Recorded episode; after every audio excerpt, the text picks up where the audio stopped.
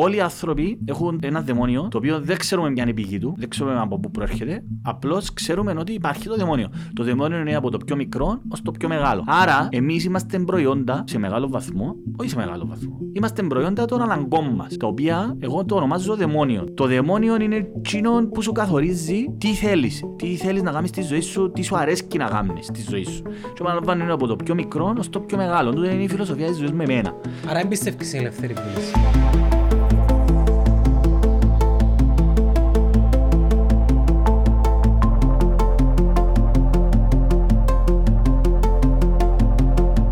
Τίποτε. Φάει ρε μάλακα. Δεν το μου να φάω. Και από τα λαϊκά δαμε το καλύτερο σαν- σάντουιτς, πιένω και χάνω. Το πιάνεις παλαϊκά; Τριάρες τσόπε. Όχι, πιάνω ότι εγώ έχω ένα σταθερό κοτόπουλο, χαλούμι και μαϊονέζ με ντομάτα. Κοτόπουλο, χαλούμι και μαϊονέζα. Έχει πολλά ωραίο, έτσι γιωμένο το κοτόπουλο και το κοτόπουλούι, το χαλούμι, μέλι. Φυσικά ε, ψιλοχάλασε τα, δεν ξέρω, αλλάξει ο ψίστης του, δεν ξέρω να πω, ε. Ψήσεις του; Δεν ξέρω να μου αλλάξει. Εντάξει, δεν έχει κυπριακό σάντουιτς μπραντ στην Κύπρο. Εν εσύ, Κυπριακό μπραντ σάντουιτς. τα χαούλα, οι απανάστηρ που είναι όλα γιωμένα, όλα. Όχι, ο Ζορπάς ας πούμε φουρνάτζης ο τύπος. Ο... Η πίτσα χάτε πίτσα δόρη. Σάντουιτς και δεν μπορεί.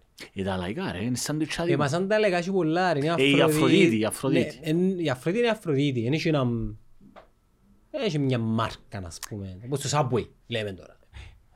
Ε, μα έχει διάφορα. Εννοείς να έχει ένα πράγμα μόνο ρε; Όχι να έχει ένα πράγμα, ένας να κάνει capitalize το sandwich στον brand του και...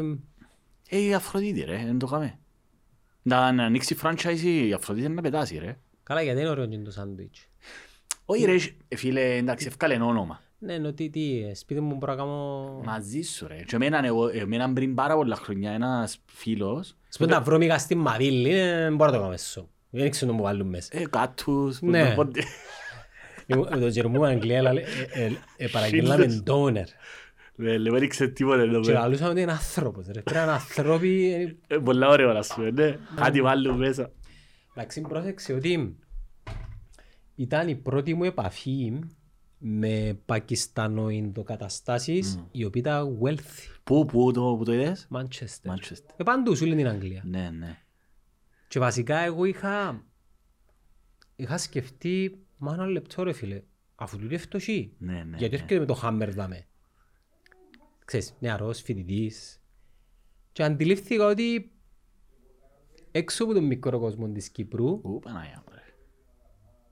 Έχει ας πούμε μειονότητες όπως οι εντούτοιες οι ρατσές, οι Κινέζοι που είναι μεγάλο επιχειρηματίες. Και πώς το συνδέω. Εμένα το περίπτερο μου δαμε ονομάζουμε το, το νέο Δελχή. Ένα περίπτερο δαμε Ναι. και είναι παιδιά από την Ινδία που το. Πού δαμε, στην Κύπρο; Ναι, ναι, Δαμε πέντε- Λευκοσία; Ναι, θα πέντε μέτρα πιο κάτω. Ναι, Είναι ναι. το πιο κοντινό περίπτερο. Φίλε, είναι money making business. Μμ. Συνέχεια είναι έτσι. Ναι. Συνέχεια είναι έτσι. Με ούλους, δεν έχει. Ναι, Επειδή παιδιά. έχει που εξειδικεύονται με, αλλο- με μετανάστες, Πάντα και αλλοδαπούς. Κυπρέοι, είναι- πάντα Ε, και ναι ρε, Κυπρέοι, ναι, γιατί φίλε. να μην πάει. Εγώ πάω μέσα, αλλά τους μιλούς Κυπριακά, αρέσκει τους. Θυμάσαι εκείνη που που μιλούσαμε πριν πριν λίγες μέρες και είπα σου για μια φωτογραφία και μου είπες ότι ε, ταυτίσαμε τις φάτσες τους Ποιο ρε; και μια φωτογραφία ρε έδειξα ήταν, ήταν μια φωτογραφία όπου έδειχνε έναν με κουστούμι ο οποίος όμως ήταν μαύρος Α, ναι, ναι. Αφρικανός μαύρος και ένας άσπρος και έκαμνε τούτο, καθάριζε τούτα, ήταν μόνο, να μου το λαλώ, παπούτσια. ε, να μου το λαλούν τούτος, Έχει λουστραδό, ε, όχι λουστρα, Ε, λουστραδόρι. λούστρος. Ναι. Λοιπόν, και έδειξαν την εικόνα του ότι στην Αμερική νομίζω που γίνεται το πράγμα και όλη η, η πλειοψηφία είδαν ε, ότι ήταν ένας άσπρος με κοστούμι και ένας μαύρος να του καθαρίζει τα ούτς. Γιατί ακριβώς ε, ο εγκέφαλος μας συνέδεσε το ότι εκείνος ο- με το κοστούμι είναι λευκός. Εγώ τούτο πράγμα μου αλήθεια ότι συνδέσαμε τις διάφορες φάτσες ας πούμε στο Τορόντο ρε μαλακάς έχει έχει τεράστια ε, κοινότητα Κινέζο οι οποίοι είναι πλου- παμπλούτοι.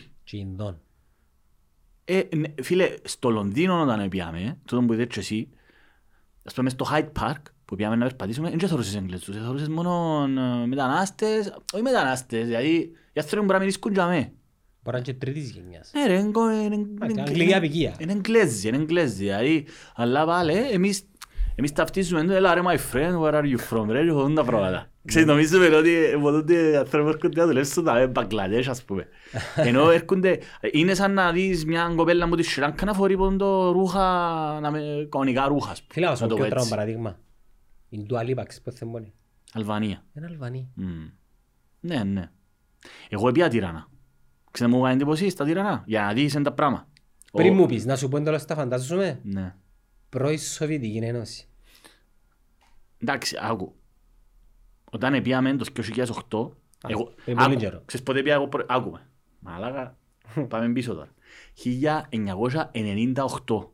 Εντάξει, τότε που ήμουν μέσα σε φοιτητικές παρατάξεις, πατριωτικό από τούτες. Διακόπτω σε πάντα συντηρήσεις χρονολογίες με το ποιος πιάνε το πρωτάθλημα. Ποιος δεν μου το πιάνει το Είναι γένο. όρθωση. Δεν τα κοπελίδεις. Εσύ πιάνε double και είναι η χρονιά. Α, μάνα μου. Ε, Τιμούρ. Ξανά ήρθε ο κομμάρε. Ε, Ο Τιμούρ τότε πρέπει να Ο ήταν... αποκλείεται ρε, πολλά χρόνια πριν. Το πέντε που το πια, ε. Πού ήταν ο Τιμούρ τότε. Δεν ξέρω. Δεν δεν ήταν Τιμούρ σίγουρα. Ήταν Ναι. η ομάδα του Οκά, του Εγκομίτη. Μπράβο. Ναι ρε, όχι ρε, αφού παίζε πάνω. Φίλε, όταν πήγα εγώ πάνω, Μελάν Αρκίδη. ήταν ο Μιχάλης Κωνσταντίνου και μετά ήρθε στον ΠΑΟΚ ο Γιασεμάκης, 2000 και ο μετά Κα... όμως. Α, ναι. Ναι. Και ο Εγκομίτης ήρθε πάνω. Και γάμισες στο γάβρο με τη μύτη. Ήβρα το μες στο αεροπλάνο τον Εγκομίτη, που είμαστε στη Θεσσαλονίκη. Και άλλον να μου σου λαλούν οι κα- οι καλάμαροι, γάμισες στο γάβρο με τη μύτη. Εγκομίτη, άκουτε τα συνθήματα. ρε, Σπουδαίος παίχτης. Ε, Anyway, φίλε. έλεγες; Λοιπόν, το 1900 το 1997 εγώ, ε, ο κουμπάρος μου, ρε φίλε, ένας από τους κουμπάρους μου, ε, είναι Βόρεια Υπηρώτης. Εντάξει, η Βόρεια Ήπειρος Ναι. είναι μια περιοχή της Υπήρου η οποία δεν εδόθηκε. Εδόθηκε στην Αλβανία μετά το... ε, όταν έγινε ο διαμοιρασμός. Ε, να θυμούμε πότε. Νομίζω πια την ανεξαρτησία τους που την Ιταλία. Δεν θυμούμε πότε. Εν πάση περιπτώσει. Ε, και εντάξει, ε, έχει πάρα πολλά ελληνόφωνα ε, χωριά. Έχει και χωριά, η Δερβιτσάνη ας πούμε είναι καθαρά ελληνικό χορκό. Όταν πήγα εγώ πάνω το 1998 στο Αργυρό Γαστρό, φίλε είναι σαν να και ταξίδευκες στον χρόνο. Πήγαινες 50 χρόνια, δεν είχε δρόμους. Ναι. Ήρθαν, και όλοι είχαν μεσεντές. Όλοι είχαν μοζιά τα μεσεντές, τα χορκάτικα, τα τέτοια, τα παγιά που είχαν οι ταξιζίες οι δικοί μας. Δηλαδή σκέφτομαι τώρα το 98. Άσπρα, μαύρα. Φίλε, ήταν έναν είδος μεσεντές, ε, ποτσίνα όπως τα, ε, τα μεγάλα. Ε, δεν μπορώ να τα περιγράψω. Και ο λόγος που είχαν ήταν γιατί κατασκευάζονται οι μεσεντές στην Τουρκία και ξέρεις η Αλβανία ε, έχει επαφές με την Τουρκία και πιάν, όλοι είχαν μεσεντές ποτσίνα όμως. Και ήταν και πιάν μας με μεσεντές που τα σύνορα, όχι που την κακαβιά, που το, δεν μπορώ να το λέω. Ναι, η Αλβανία ε, κήρυξε την ανεξαρτησία της μετά τους Βαλκανι... κατά τη διάρκεια ή μετά τους Βαλκανικούς πολέμους που την Οθωμανική Αυτοκρατορία τελικά και μέσα στα... κα- Θυμούμαι ακριβώς τώρα πώς είχε γίνει. Γι' αυτόν και λίγο οι Είχε φιλ- οι Ελλήνη- φιλοτουρκικές ας πούμε Ε, και παίζει ρόλο ρε νομίζω. κατάλοιπα. Ε, Φίλε, έχει μουσουλμανική Έχει. κοινότητα Έντονη. σε μεγάλο βαθμό και υπάρχει αντιπαλότητα με την Ελλάδα. Αν μπορώ να το, έτσι, να το πω έτσι, σε γενικές γραμμές, ε, που και πάλι τούτο είναι σχετικό. ε. Να σου πω, το, εγώ έζησα τη Θεσσαλονίκη αρχές, μέσα, με, μέσα και τέλη του 90, εντάξει. Απλώς να θυμίσω ότι κατέρευσε η Σοβιετική Ένωση το 89, η Αλβανία δεν ήταν στη Σοβιετική Ένωση, ήταν μέσα στο Ανατολικό μπλοκ, το hardcore Ανατολικό μπλοκ. Hardcore. Ο, κου- ο αδελφός του κουμπάρου μου, για να γίνει αντιληπτό τι πράγματα ζούμε. Μιλούμε για παιδιά, ας πούμε ο Λεωνίδας γεννήθηκε το 70 και ο αδελφός του ο Γιάννης το 72. Άρα μιλούμε, μιλούμε για νέους ανθρώπους.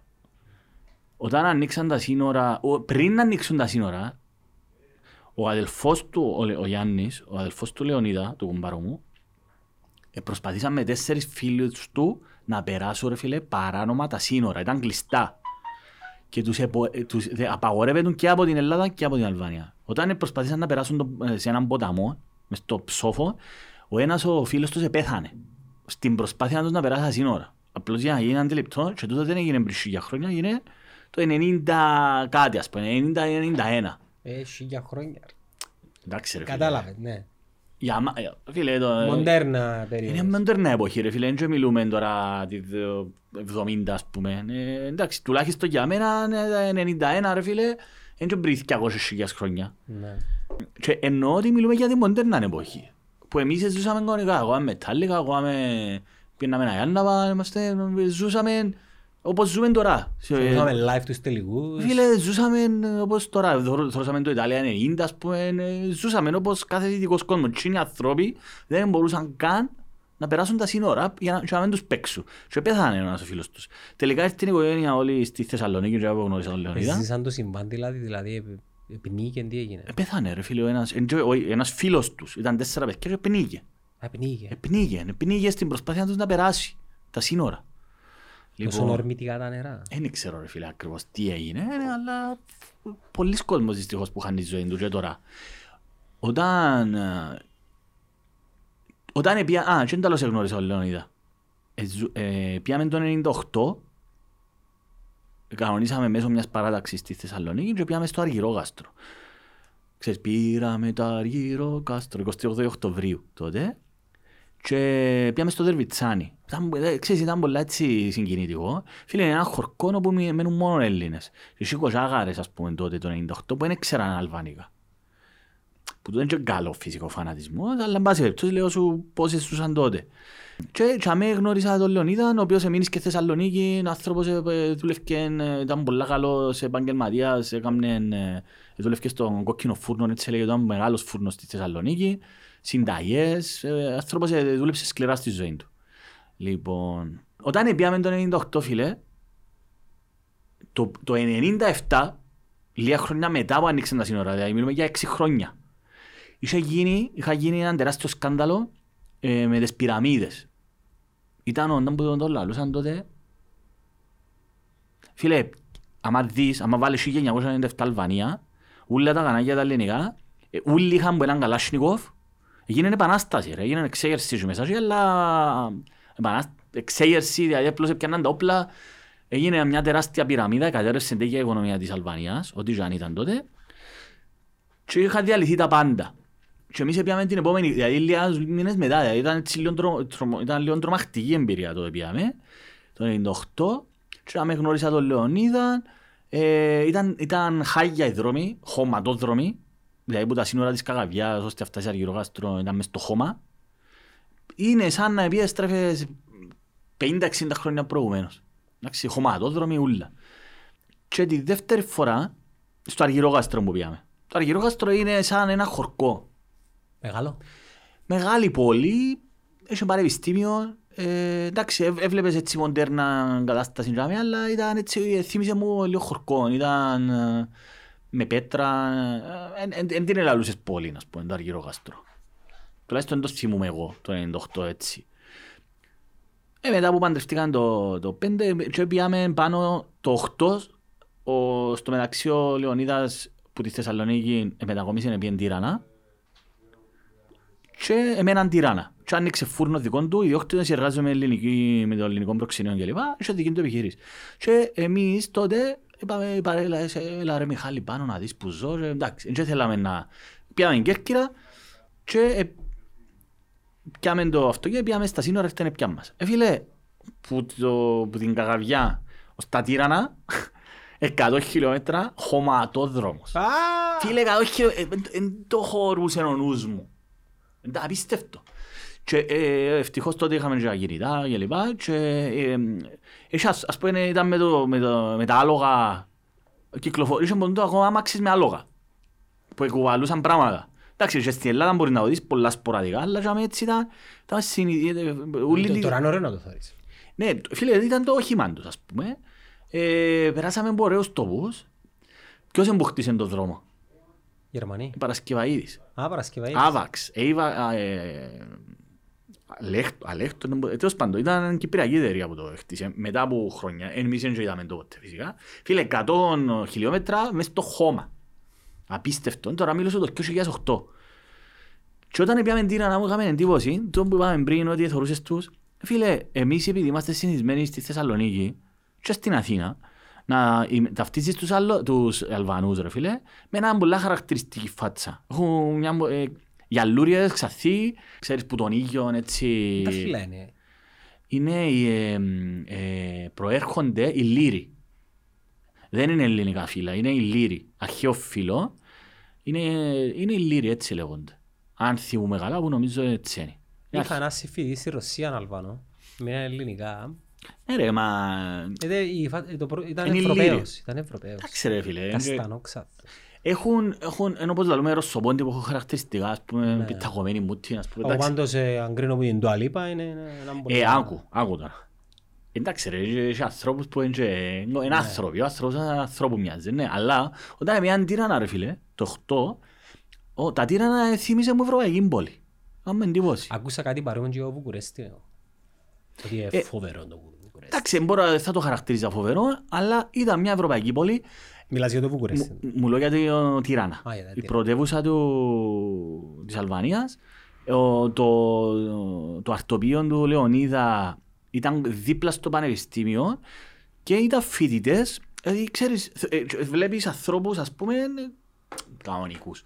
Βλέπεις, όπως βλέπεις στη Λευκοσία ή στη Θεσσαλονίκη, παιδιά, έτσι, ε, όμορφους νέους, ας πούμε, να περπατούν μες στον δρόμο με τα ρουχούσκια τους, τα ωραία, το στυλ τους κλπ. Έτσι ήταν και στην Αλβανία. Ήταν μια εντελ, εντελώς διαφορετική εικόνα που ευκαλέν σε σχέση με εμένα και τούτο είναι λογικό ρε. Και που αν μετανάστες, είναι οι άνθρωποι οι οποίοι εμ, έχουν ανάγκη οικονομική.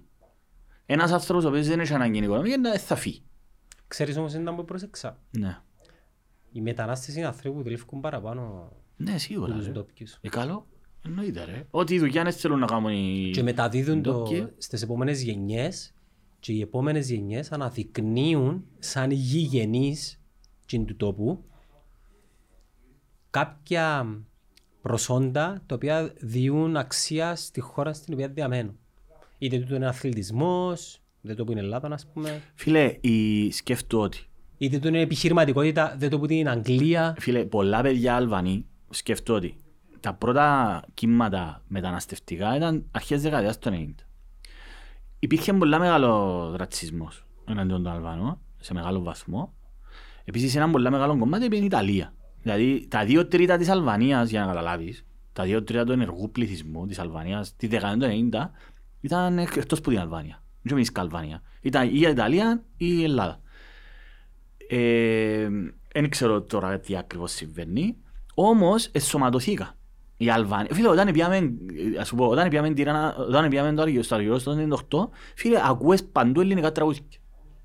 Ακούες παντού ελληνικά τραγούδια. Και αν είναι κάτι που έχει σημασία, δε, να δουν στο, στη Eurovision, πάντα η Αλβανία διά ή δεκάριν ή δωδεκάριν στην Ελλάδα. Δηλαδή, είναι πολλά στενοί οι δεσμοί του, Αλβανού, του, του, του αλβανικού πληθυσμού με τον ελληνικό πληθυσμό. Δηλαδή, έστω και Αν, αν αν ευκάλεις έξω τα politics, δεν έχουν οι κάτι. ε. Αλβανοί αγαπούν την Ελλάδα. Ναι ρε. Φυσικά έρχεται εκείνο το αφήγημα το ότι εγκληματικά στοιχεία, κλέφτες, που διαταράσσει λίγο την εικόνα των Ελλήνων και τους Αλβανούς. Εν τα ζω για να τα ξέρω. Δεν ξέρω πόσο κοντά ή μακριά είναι στην πραγματικότητα, αλλά αν το συγκρίνω με την Κύπρο, που έχουμε τα παιδιά που είχαμε τέλος πάντων πριν μια δεκαπέντε είχαμε έντονα, είχαμε πολλούς Ρουμάνους, πολλούς Βουλγαρούς που ήταν αρκάτες. Και λογικά ήταν που Και, και επίσης όταν μιλάς για 15 χρόνια ήταν τότε που μπήκα στην Ευρωπαϊκή Ένωση, η Ρουμανία και η Βουλγαρία και ο λόγος που την έβαλαν ήταν ακριβώς για να έχουμε φτηνά εργατικά Φίλε, χέρια. στην Αγγλία η τραυλή ήταν Πολωνίας, ας πούμε. Ναι, ναι, ο, αφού ο Μπλόκ, δεν μπορεί να λαλούν, αφού είχε είχε και διαφήμιση.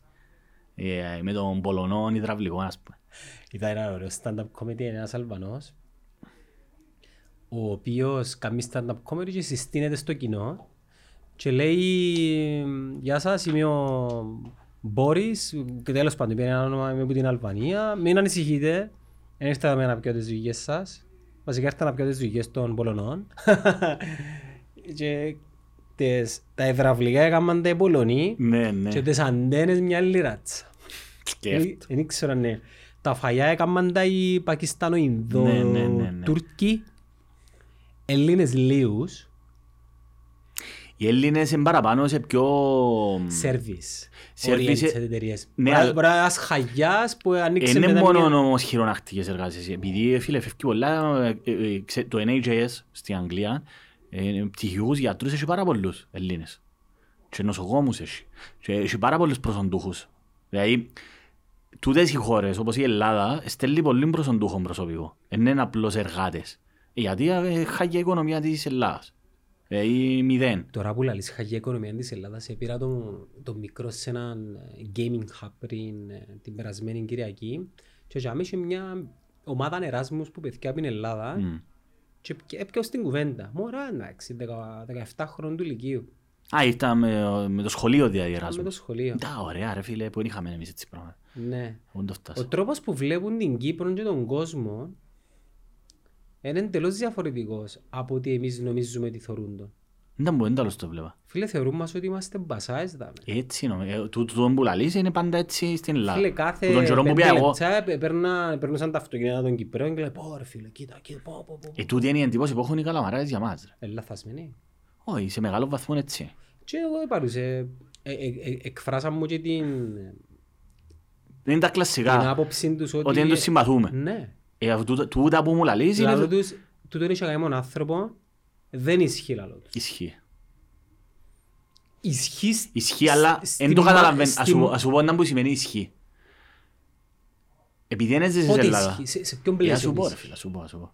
Επειδή έζησα Ελλάδα, εγώ και καταλάβω τους, να που εννοούν οι, οι Ελλαδίτες αδελφοί. Καταρχήν, άμα πάει στη Θεσσαλονίκη ή Αθήνα, φαντάζομαι είναι το ίδιο, όπου έχει πάρα πολλούς Κυπρέους, οι Κυπρέοι έχουν κομπλεξική σε μεγάλο βαθμό, συγγνώμη οι Κυπρέοι Άντε αδελφοί. πάλι. Θα σου πω ρε, δεν μπορεί να Αφού πας στις μάζες μας, όπου βλέπεις στη Θεσσαλονίκη 10-10 άτομα να κυκλοφορούν, πάνω από 15 χρονών, είναι Κυπρέοι. Τις Κυπρές εμείς στην Αγγλία καταλαβαίναμε τις που Είπε, ε, ναι ρε, αφού- α, είδες, άρα Δεν υπήρχε. είναι καθόλου ρατσιστικό, δεν είναι καθόλου... ε. Αφού ε, είναι, Απλά είχαμε την ικανότητα να τις αφού είναι καταλαβαίνουμε. μια πραγματικότητα. Εμένα με καταλαβαίνει κανένας. Ναι, εσύ είσαι international εσύ. Είναι χαουταμούσα, ιστορίες. ε. International. Μου τις Ναι, αφού οι Κυπρέοι Μας είμαστε ο μόνο... Κυπρέο- Ρε μας ο Κυπρέο, Αφού Κυπρέος του τώρα. αφού οι Κυπρέοι... Ναι ρε με λέμε Κυπρέο Ναι, ας πούμε. με- με- Το με- κατάλαβες για με- λεπτό. Μεσανατολίτες μαύροι με έννοια. Έτσι είναι Ναι. ο κλασσικός Κυπρέος. Ξέρεις, γκέρ κλάβερ με τρίχα από πουλόβερ. Μαύρα ρούχα, που- φορούμε μαύρα. Ναι, Είμαστε ναι, ναι. πολλά του σκούρου. Μπράβο. Ε, αλλά άμα δεις, ας πούμε, έτσι- ρε, ε, φυσικό, ας σου πω, ας σου πω, δεν το σκένει. Α μιλήσω για τους σενικούς, όταν πήγαμε πάνω, ρε φίλε, εγώ είμαι 20 χρονών. Είχαμε ήδη και χρόνια στρατό. Οι καλαμαράες ήταν λίγο γλυκούλιδες τώρα, 18 χρόνια καλαμαρόπεδα τώρα. τζάμε.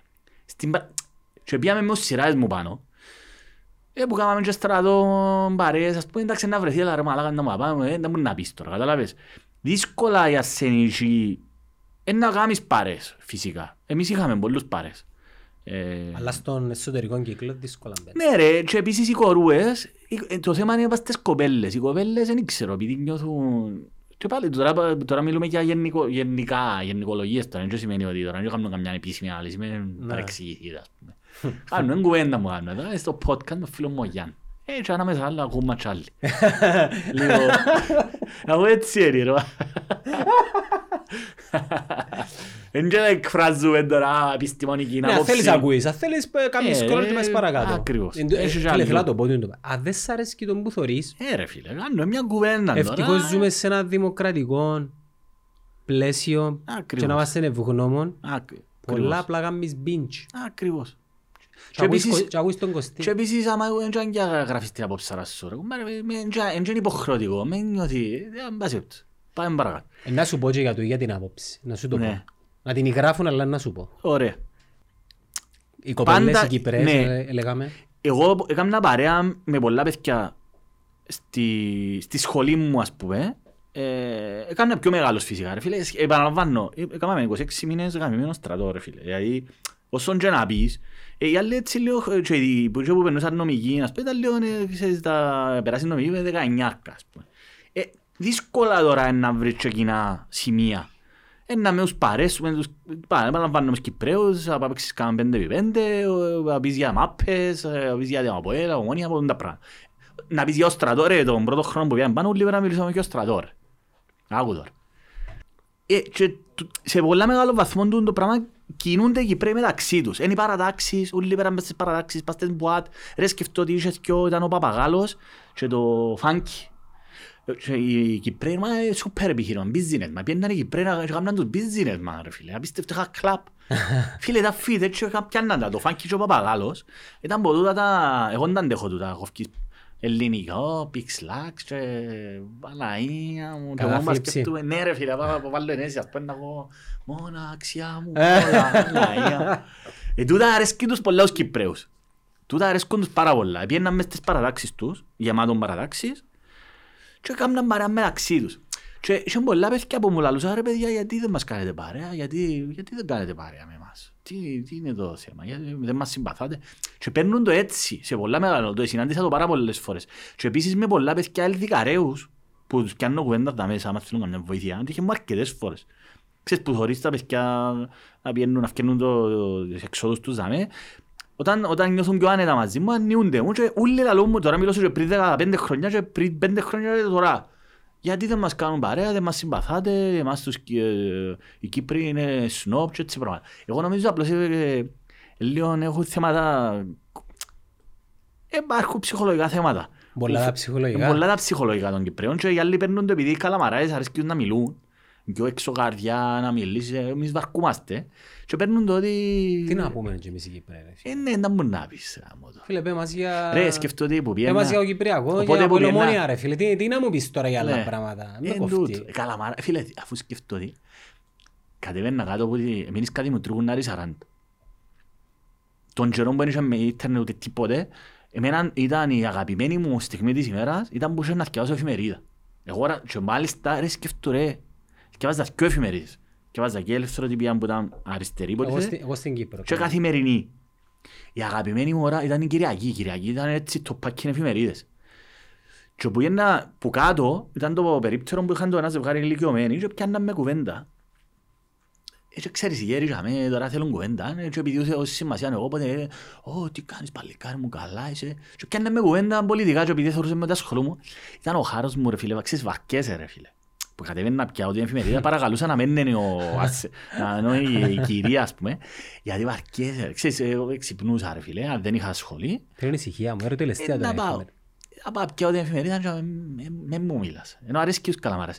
Οπότε πάω Αθήνα, μείνισκουμε και στο μοναστηράκι και έχει τζάμε, ε, πολλά, είχαν που κάνει φραπέ, καφέ τζάμε, που πάεις προς το μοναστηράκι, και είχε γυράδικο τζάμε. Φίλε, και ο χάρος μου γιατί αρέσκει τους να μιλούν. Δηλαδή μπορεί να ξυπνήσει η ώρα 8-9 ας πούμε, που αν πάει σε Αθήνα για διακοπές και αρέσκουν τους να μιλούν ρε φίλε, κάτι το οποίο δεν έχουμε εμείς νομίζω. Φίλε παραβάλλω, είναι κουβέντα του καφέ, του καφενέ που λαλώ. Να σου πω κάτι για τους Κυπρέους. Γνωστή, γνωστή κουβέντα, Κυπρέοι στον κόσμο. Λείπει μας να, να μπαίνουμε σε διαλόγους και συζητήσεις που έχουν νόημα. Ναι, είμαστε επιφανειακοί. Είμαστε επιφανειακοί. Ναι. Ε, τούτο μπορεί να ισχύει και για μας. Ένα πράγμα που με βοήθησε πάρα πολλά τα podcast είναι το πράγμα. Ναι, ότι αναπτύσσεις το πνεύμα ναι, σου. και είναι επαναληπτικότητα. Μπράβο. Να ακούεις, Μπράβο, να μαθαίνεις. ακριβώς. Δεν δεν πέρασα σε ρε φίλε, ξέρω, 500 άτομα από τώρα. Μπράβο. Αντιλαμβάνεσαι ότι όσες συζητήσεις έκανα στη ζωή μου, έκανα Μπράβο. μέσα σε δύο χρόνια. Σκέφτομαι. Το θέμα Και γιατί... από αξιόλογους άνθρωπους, γιατί δεν φαίνεις τον οποιοδήποτε. Ας πούμε που είσαι στον Τάκη τον Αντωνίου και εξιστόρισε το πράγμα, α, κάτι το συγκλονιστικό. Κοίτα, αν καταφέρεις να ανοίξεις έναν, μια ψυχή, έναν άνθρωπο, ένα μυαλό, ξέρεις πόσο υλικό μπορείς να βγάλεις. Καλό. Το θέμα είναι να, να μπορέσεις να του δώσεις την ευκαιρία να εκφραστεί ελεύθερα.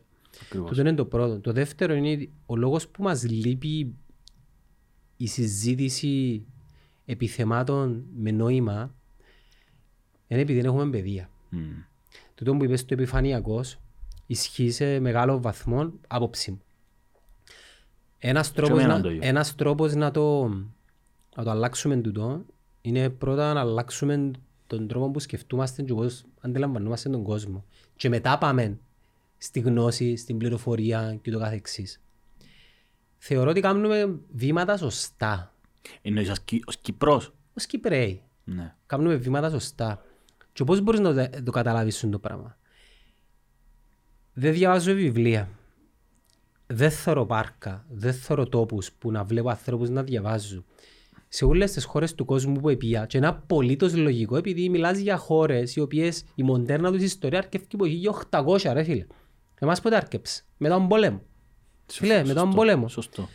Άρα πρέπει να δούμε λίγο χρόνο. Εμείς μπορεί να μην το προλάβουμε, μπορεί να το προλάβουν τα παιδιά μας. Και δεν ξέρω τώρα με την τεχνολογία, αν το βιβλίο είναι τα θέση πιάνει, αλλά τέλος πάντων την άντληση πληροφοριών.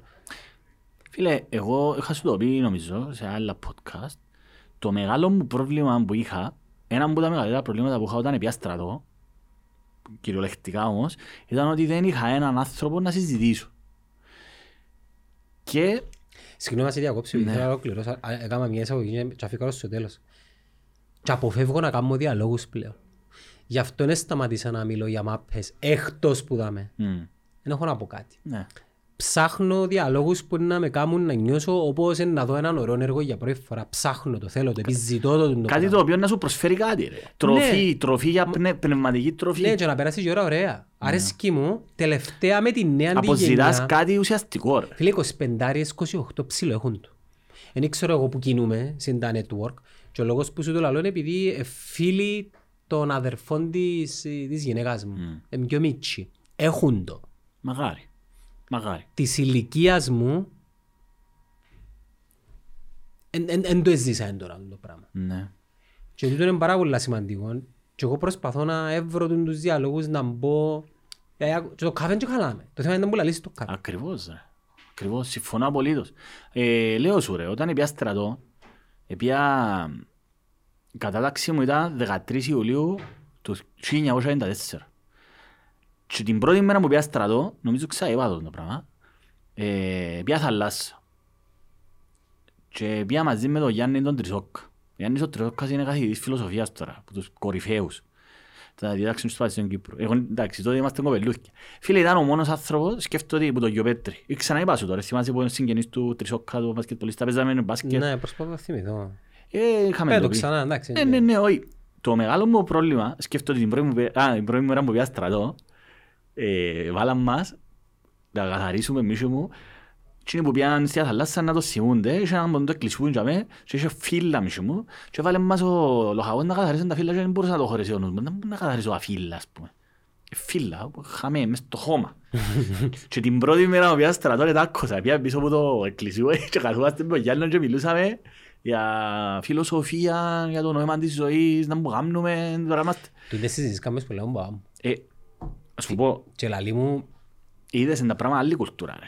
δε- τη φάση... Ας σου το, ας σου Ναι, το κλείσω. ολοκλήρωσε Όταν να πήγαμε σου πω. στρατό, ρε φίλε, εμένα το μεγαλύτερο μου πρόβλημα που είχα ήταν ότι δεν είχα ένα πλάσμα. Φίλε, κόφκα πήγα ένα γιοπέτρι που για να βρεθώ με ο φίλος μου ο Γιάννος να κόψω έσω, καμιά κουβέντα εκτός που μάπες, γενέτσες, τσινί, λοιπόν της μαλαγίας, ας πούμε. Να μιλ- ε, Ουσιαστικά πράγματα. Δηλαδή σκέφτου, είχα τεράστια ανάγκη και έλειπε μου τούτο το πράγμα. Δεν μπορούσες να έβρεις ένα πλάσμα να συζητήσεις επί της ουσίας. Πέρα από τα τετριμμένα που πρέπει να συζητούν οι 18χρονοι μάτσο μάν και μαλακίες, ας πούμε, Γιάννα πά. Εντάξει, πάει να μεγαλώσουν κάτω. εκείνοι. Άις τους, ε, ρέει το ρε. αίμα, σε σφλέβες ρε φίλε. Εντάξει ρε φίλε, άλλον το ένα και άλλον το άλλο. Το ένα δεν αναιρεί το άλλο. Εντάξει, δηλαδή το να έχεις μια ουσιαστική συζήτηση για πράγματα τα οποία έχουν πραγματική σημασία για τη ζωή σου. Είναι και κακό, είναι και εγώ. ε, α, Και εμένα αρέσκει μου. Εν το νιώθεις ακτιβισμό. τώρα σε μια ηλικία που μπορείς να συμβουλεύσεις τους νέους; Ανέτα. Εγώ έφτασα, νιώθω το. Άμα βρεθώ απέναντι από 20 χρόνια, Φίλε, έχω εγώ ευθύνη. δεν έχω του, ας σου πω, επειδή ο κάθε άνθρωπος έχει το δικό του τρόπο σκέψης, δεν και να- δεν και υπάρχει περίπτωση να βρεις ακριβώς έναν άνθρωπο ο οποίος να είναι. Απλώς εγώ, η συμβουλή, εμένα η άποψη μου είναι το carpe diem, δηλαδή ζήσε το τώρα, αλλά που ποια έννοια ζήσε το τώρα. Έχοντας κατά νου και τις συνέπειες τις οποίες να έχει, το, το, το τι είναι να κάνεις έχει, μια συνέ, έχει συνέπειες για το μέλλον. Το να πεις, γράφω τα ούλα στα παγιά μου παπούτσια, ας πούμε, και κάνω ό,τι θέλω, δεν είναι έτσι απλό πάλι. Γιατί ε, και ζω το τώρα και με κόφτει τίποτε, που και τούτο είναι να το βρεις μπροστά σου. Άρα ούλα πρέπει να τα κάνεις ως κάπως οργανωμένα πάλι. Ακόμα και το... Είναι καλά και οι στιγμίες, οι Οι- όχι, απρόβλεπτες. ε, Οι στιγμίες, οι απολαύσεις είναι αποφάσεις. σημαντικές ρε φίλε. Ας πούμε εγώ, εμένα η φιλοσοφία μου είναι ε, το δαιμόνιο μου. Ακολου- Που έγραψα, είχα γράψει ένα μπήμα ε, το, το, το δαιμόνιο του Σοκράτη. Ξέρεις το δαιμόνιο του Σοκράτη; Όχι. Ο Σοκράτης ε, καταδικάστηκε γιατί εισήγαγε υποτίθεται κενά δαιμόνια στην πόλη. Εντάξει, ε, σκοτώσαν τον οι τότε θρησκόληπτοι της ε, αρχαίας Αθήνας. Εντάξει. Ο Σοκράτης έλεγε ότι ε, τούτον που έχει, και σι- έχει μια φωνή μέσα του που είναι το δαιμό, ονομάζεται το, το δαιμόνιο του το οποίο είναι εκείνο που του καθόριζε τι είναι το σωστό και το ηθικό. Τώρα μιλώ σου πολλά γενικά. Εντάξει. εγώ έγραψα, έγραφα διάφορα. Ε, βασίστηκα, εμένα άρεσε μου να γράφω α, αυτόματη γραφή. Επηρεάστηκα πάρα, πάρα πολλά από τον Ελίτη και από τον Καβάφη. Και επίσης εγώ πίστευα ότι πρέ- για να, φ- ε, αν δεν είχα εμπνευστεί, δηλαδή αν δεν ένιωθα την ανάγκη, δεν έγραφα. Όταν σπούδαζα ρε φίλε μιλούμε ο νους μου, ε, μες στο στρατό, έχω ολόκληρα τετράδια που έγραφα σκέψεις μου, έγραφα διάφορα πράγματα. Ε, το πρώτο μου βήμα έγραψα το 1993 όταν ήμουν σχολείο τρίτη ηλικίου. Ε, και πάντα πίστευκα ότι για να βγει εκείνο που έχω μέσα μου πρέπει να φύγω τον εαυτό μου ελεύθερο. Και να βγει αυτόματα, αυτόματη γραφή. Εντάξει. Και έγραψα ένα μπήμα με αφορμή το δαιμόνιο του Σοκράτη. Και μέσα από το δικό μου το μπήμα έπια νοήματα. Και βάσισα ε, τη ζωή μου πάνω σε αυτό το μπήμα που έγραψα εγώ.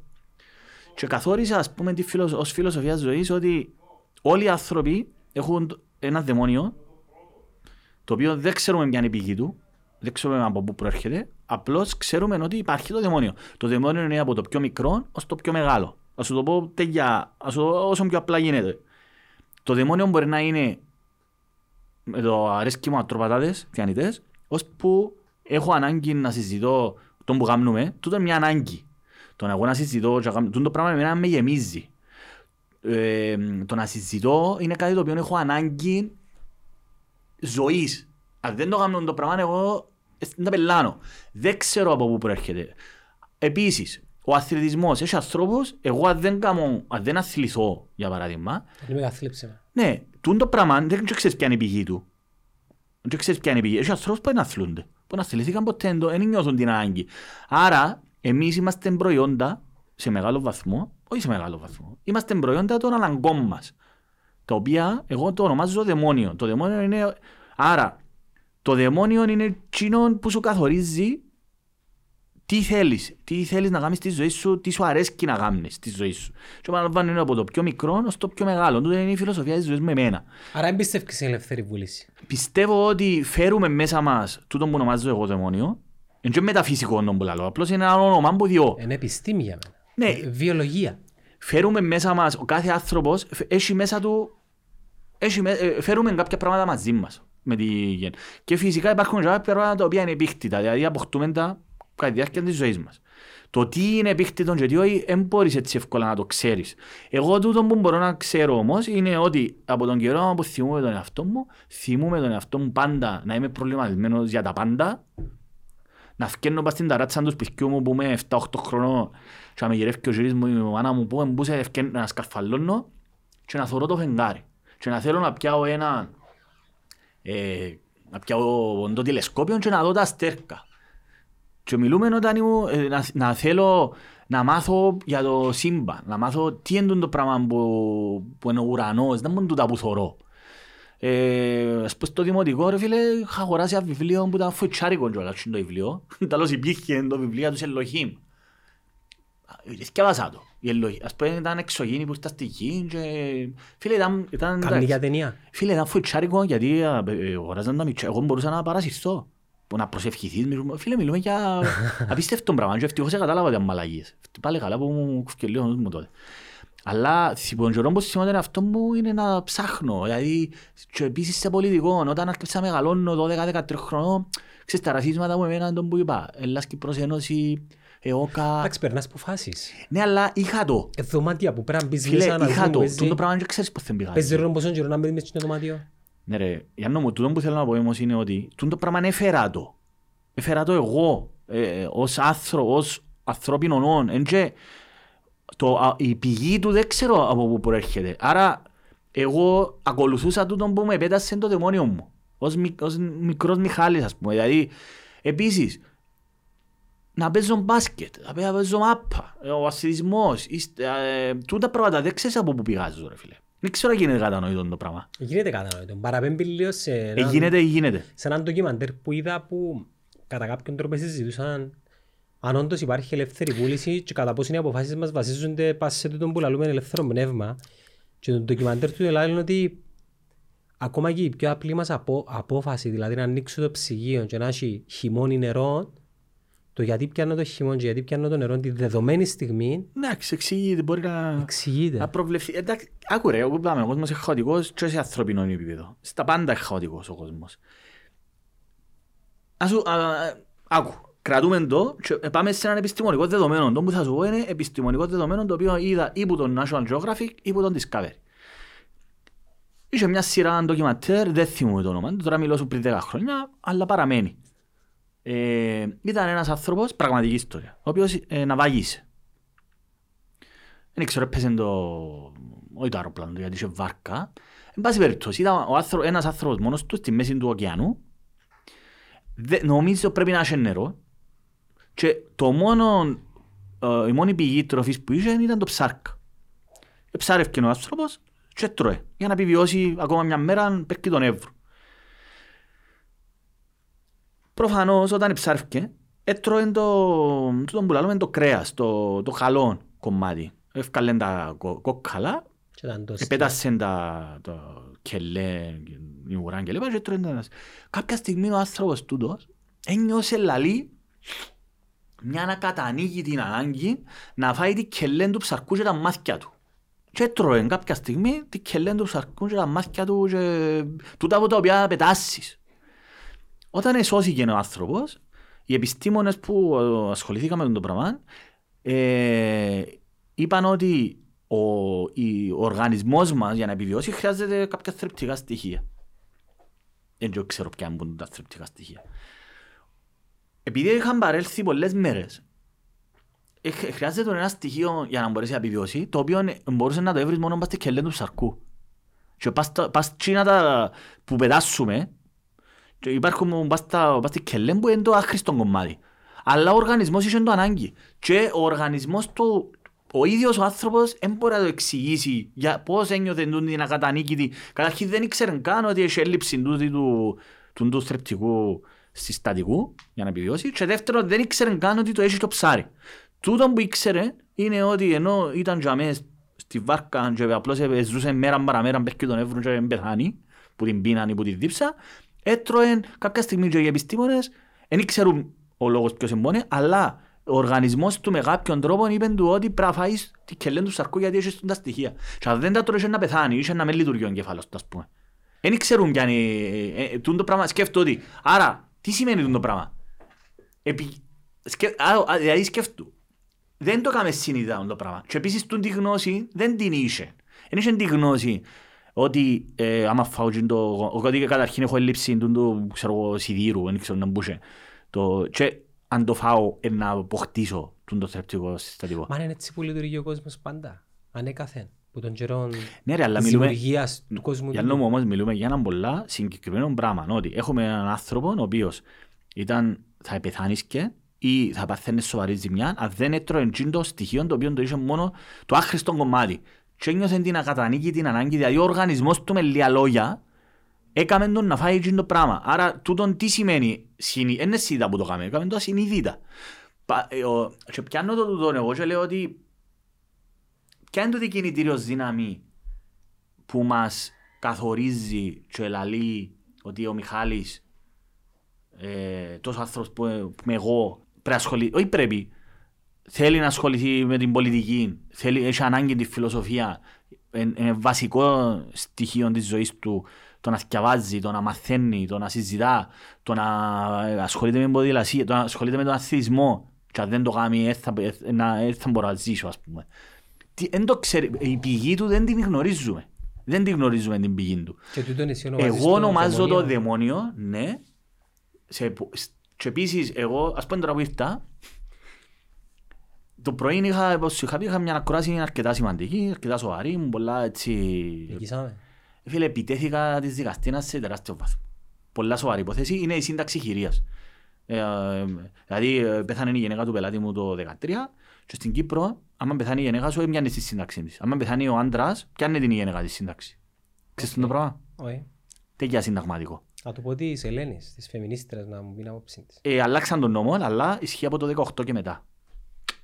Δεν γίνεται το πράγμα. Τέλος πάντων, ε, φίλε, είναι άλλη φορά να σου το θέσω πολλά αναλυτικά. Ήμουν πολλά θυμωμένος, έκανα πάρα πολύ σκευάσμα, μιλούμε πάρα πολύ σκευάσμα. Και Και πια σούπερ πανέτοιμο τσάμε. το πρώτο. Πάνεις ντυμένος, βάλεις και μια Ε, Ναι, ρε, έχουμε στολή. στολή ρε. Μια στολή, ναι. Ε, υποχρεωτικά... Τι βαίνω; Ναι, τι βαίνω. Βάλεις και Ασπρό μπουκάμισο, βάλεις το ταμπάνς, τα λεγόμενη Μπορείς να σαγιαρίστρα. πάει έτσι, ας πούμε. Όχι, δεν μπορείς να πάεις έτσι. Ποιος Και το- τι βαίνω. Ποιος το καθορίζεις το πράγμα, δεν μπορεί να πάει έτσι. Δεν μπορείς, απαγορεύεται ρε. Είναι Ναι, καθορισμένο. οκ. Καθορισμένο, ναι. Βάλεις και πούκλες, ας πούμε. Όχι, δεν το είχαμε ποτέ νομίζω στην Κύπρο το πράγμα. Ή Ότι- ε, αν το είχαμε νομίζω... είχα- Βάλει ο δικαστής. Είχε δεν μπει η μπορεί. Ελε- η Ελένη Βραχήμη νομίζω που ήταν από τις πρώτες γυναίκες δικηγόρες είπε ότι ως τι- το 63 καταργήσαν το. Και οι δικαστήρα είναι πιο ψηλά, ας πούμε. Ναι, ναι. Γιατί. Ε, Στάτους. εντάξει, Ναι, στάτους. Συμβολικά ούλα. Ε, Εντιμωτάτη, γιο. την πρώτη φορά που άκουσα την... Φίλε, την πρώτη φορά που πήγα δικαστήριο και ακούω το εντιμωτάτη, εμφανίζομαι, είχε να πεθάνω πάει, ξέρεις, your honor, μισού. Εντιμωτάτη, να μου- Σε εκείνον τον χώρο τώρα. Ναι. Αν βρεθείτε έξω από τα ποτά σας. με ε, τη δικαστήρα. Ναι. Ε, λίγο παράξενο η σχέση που έχει ο ένας δικηγόρος με τον δικαστή, ρε φίλε. Ε, εν μπο- εν είναι κανονικός άνθρωπος ο δικαστής. Position.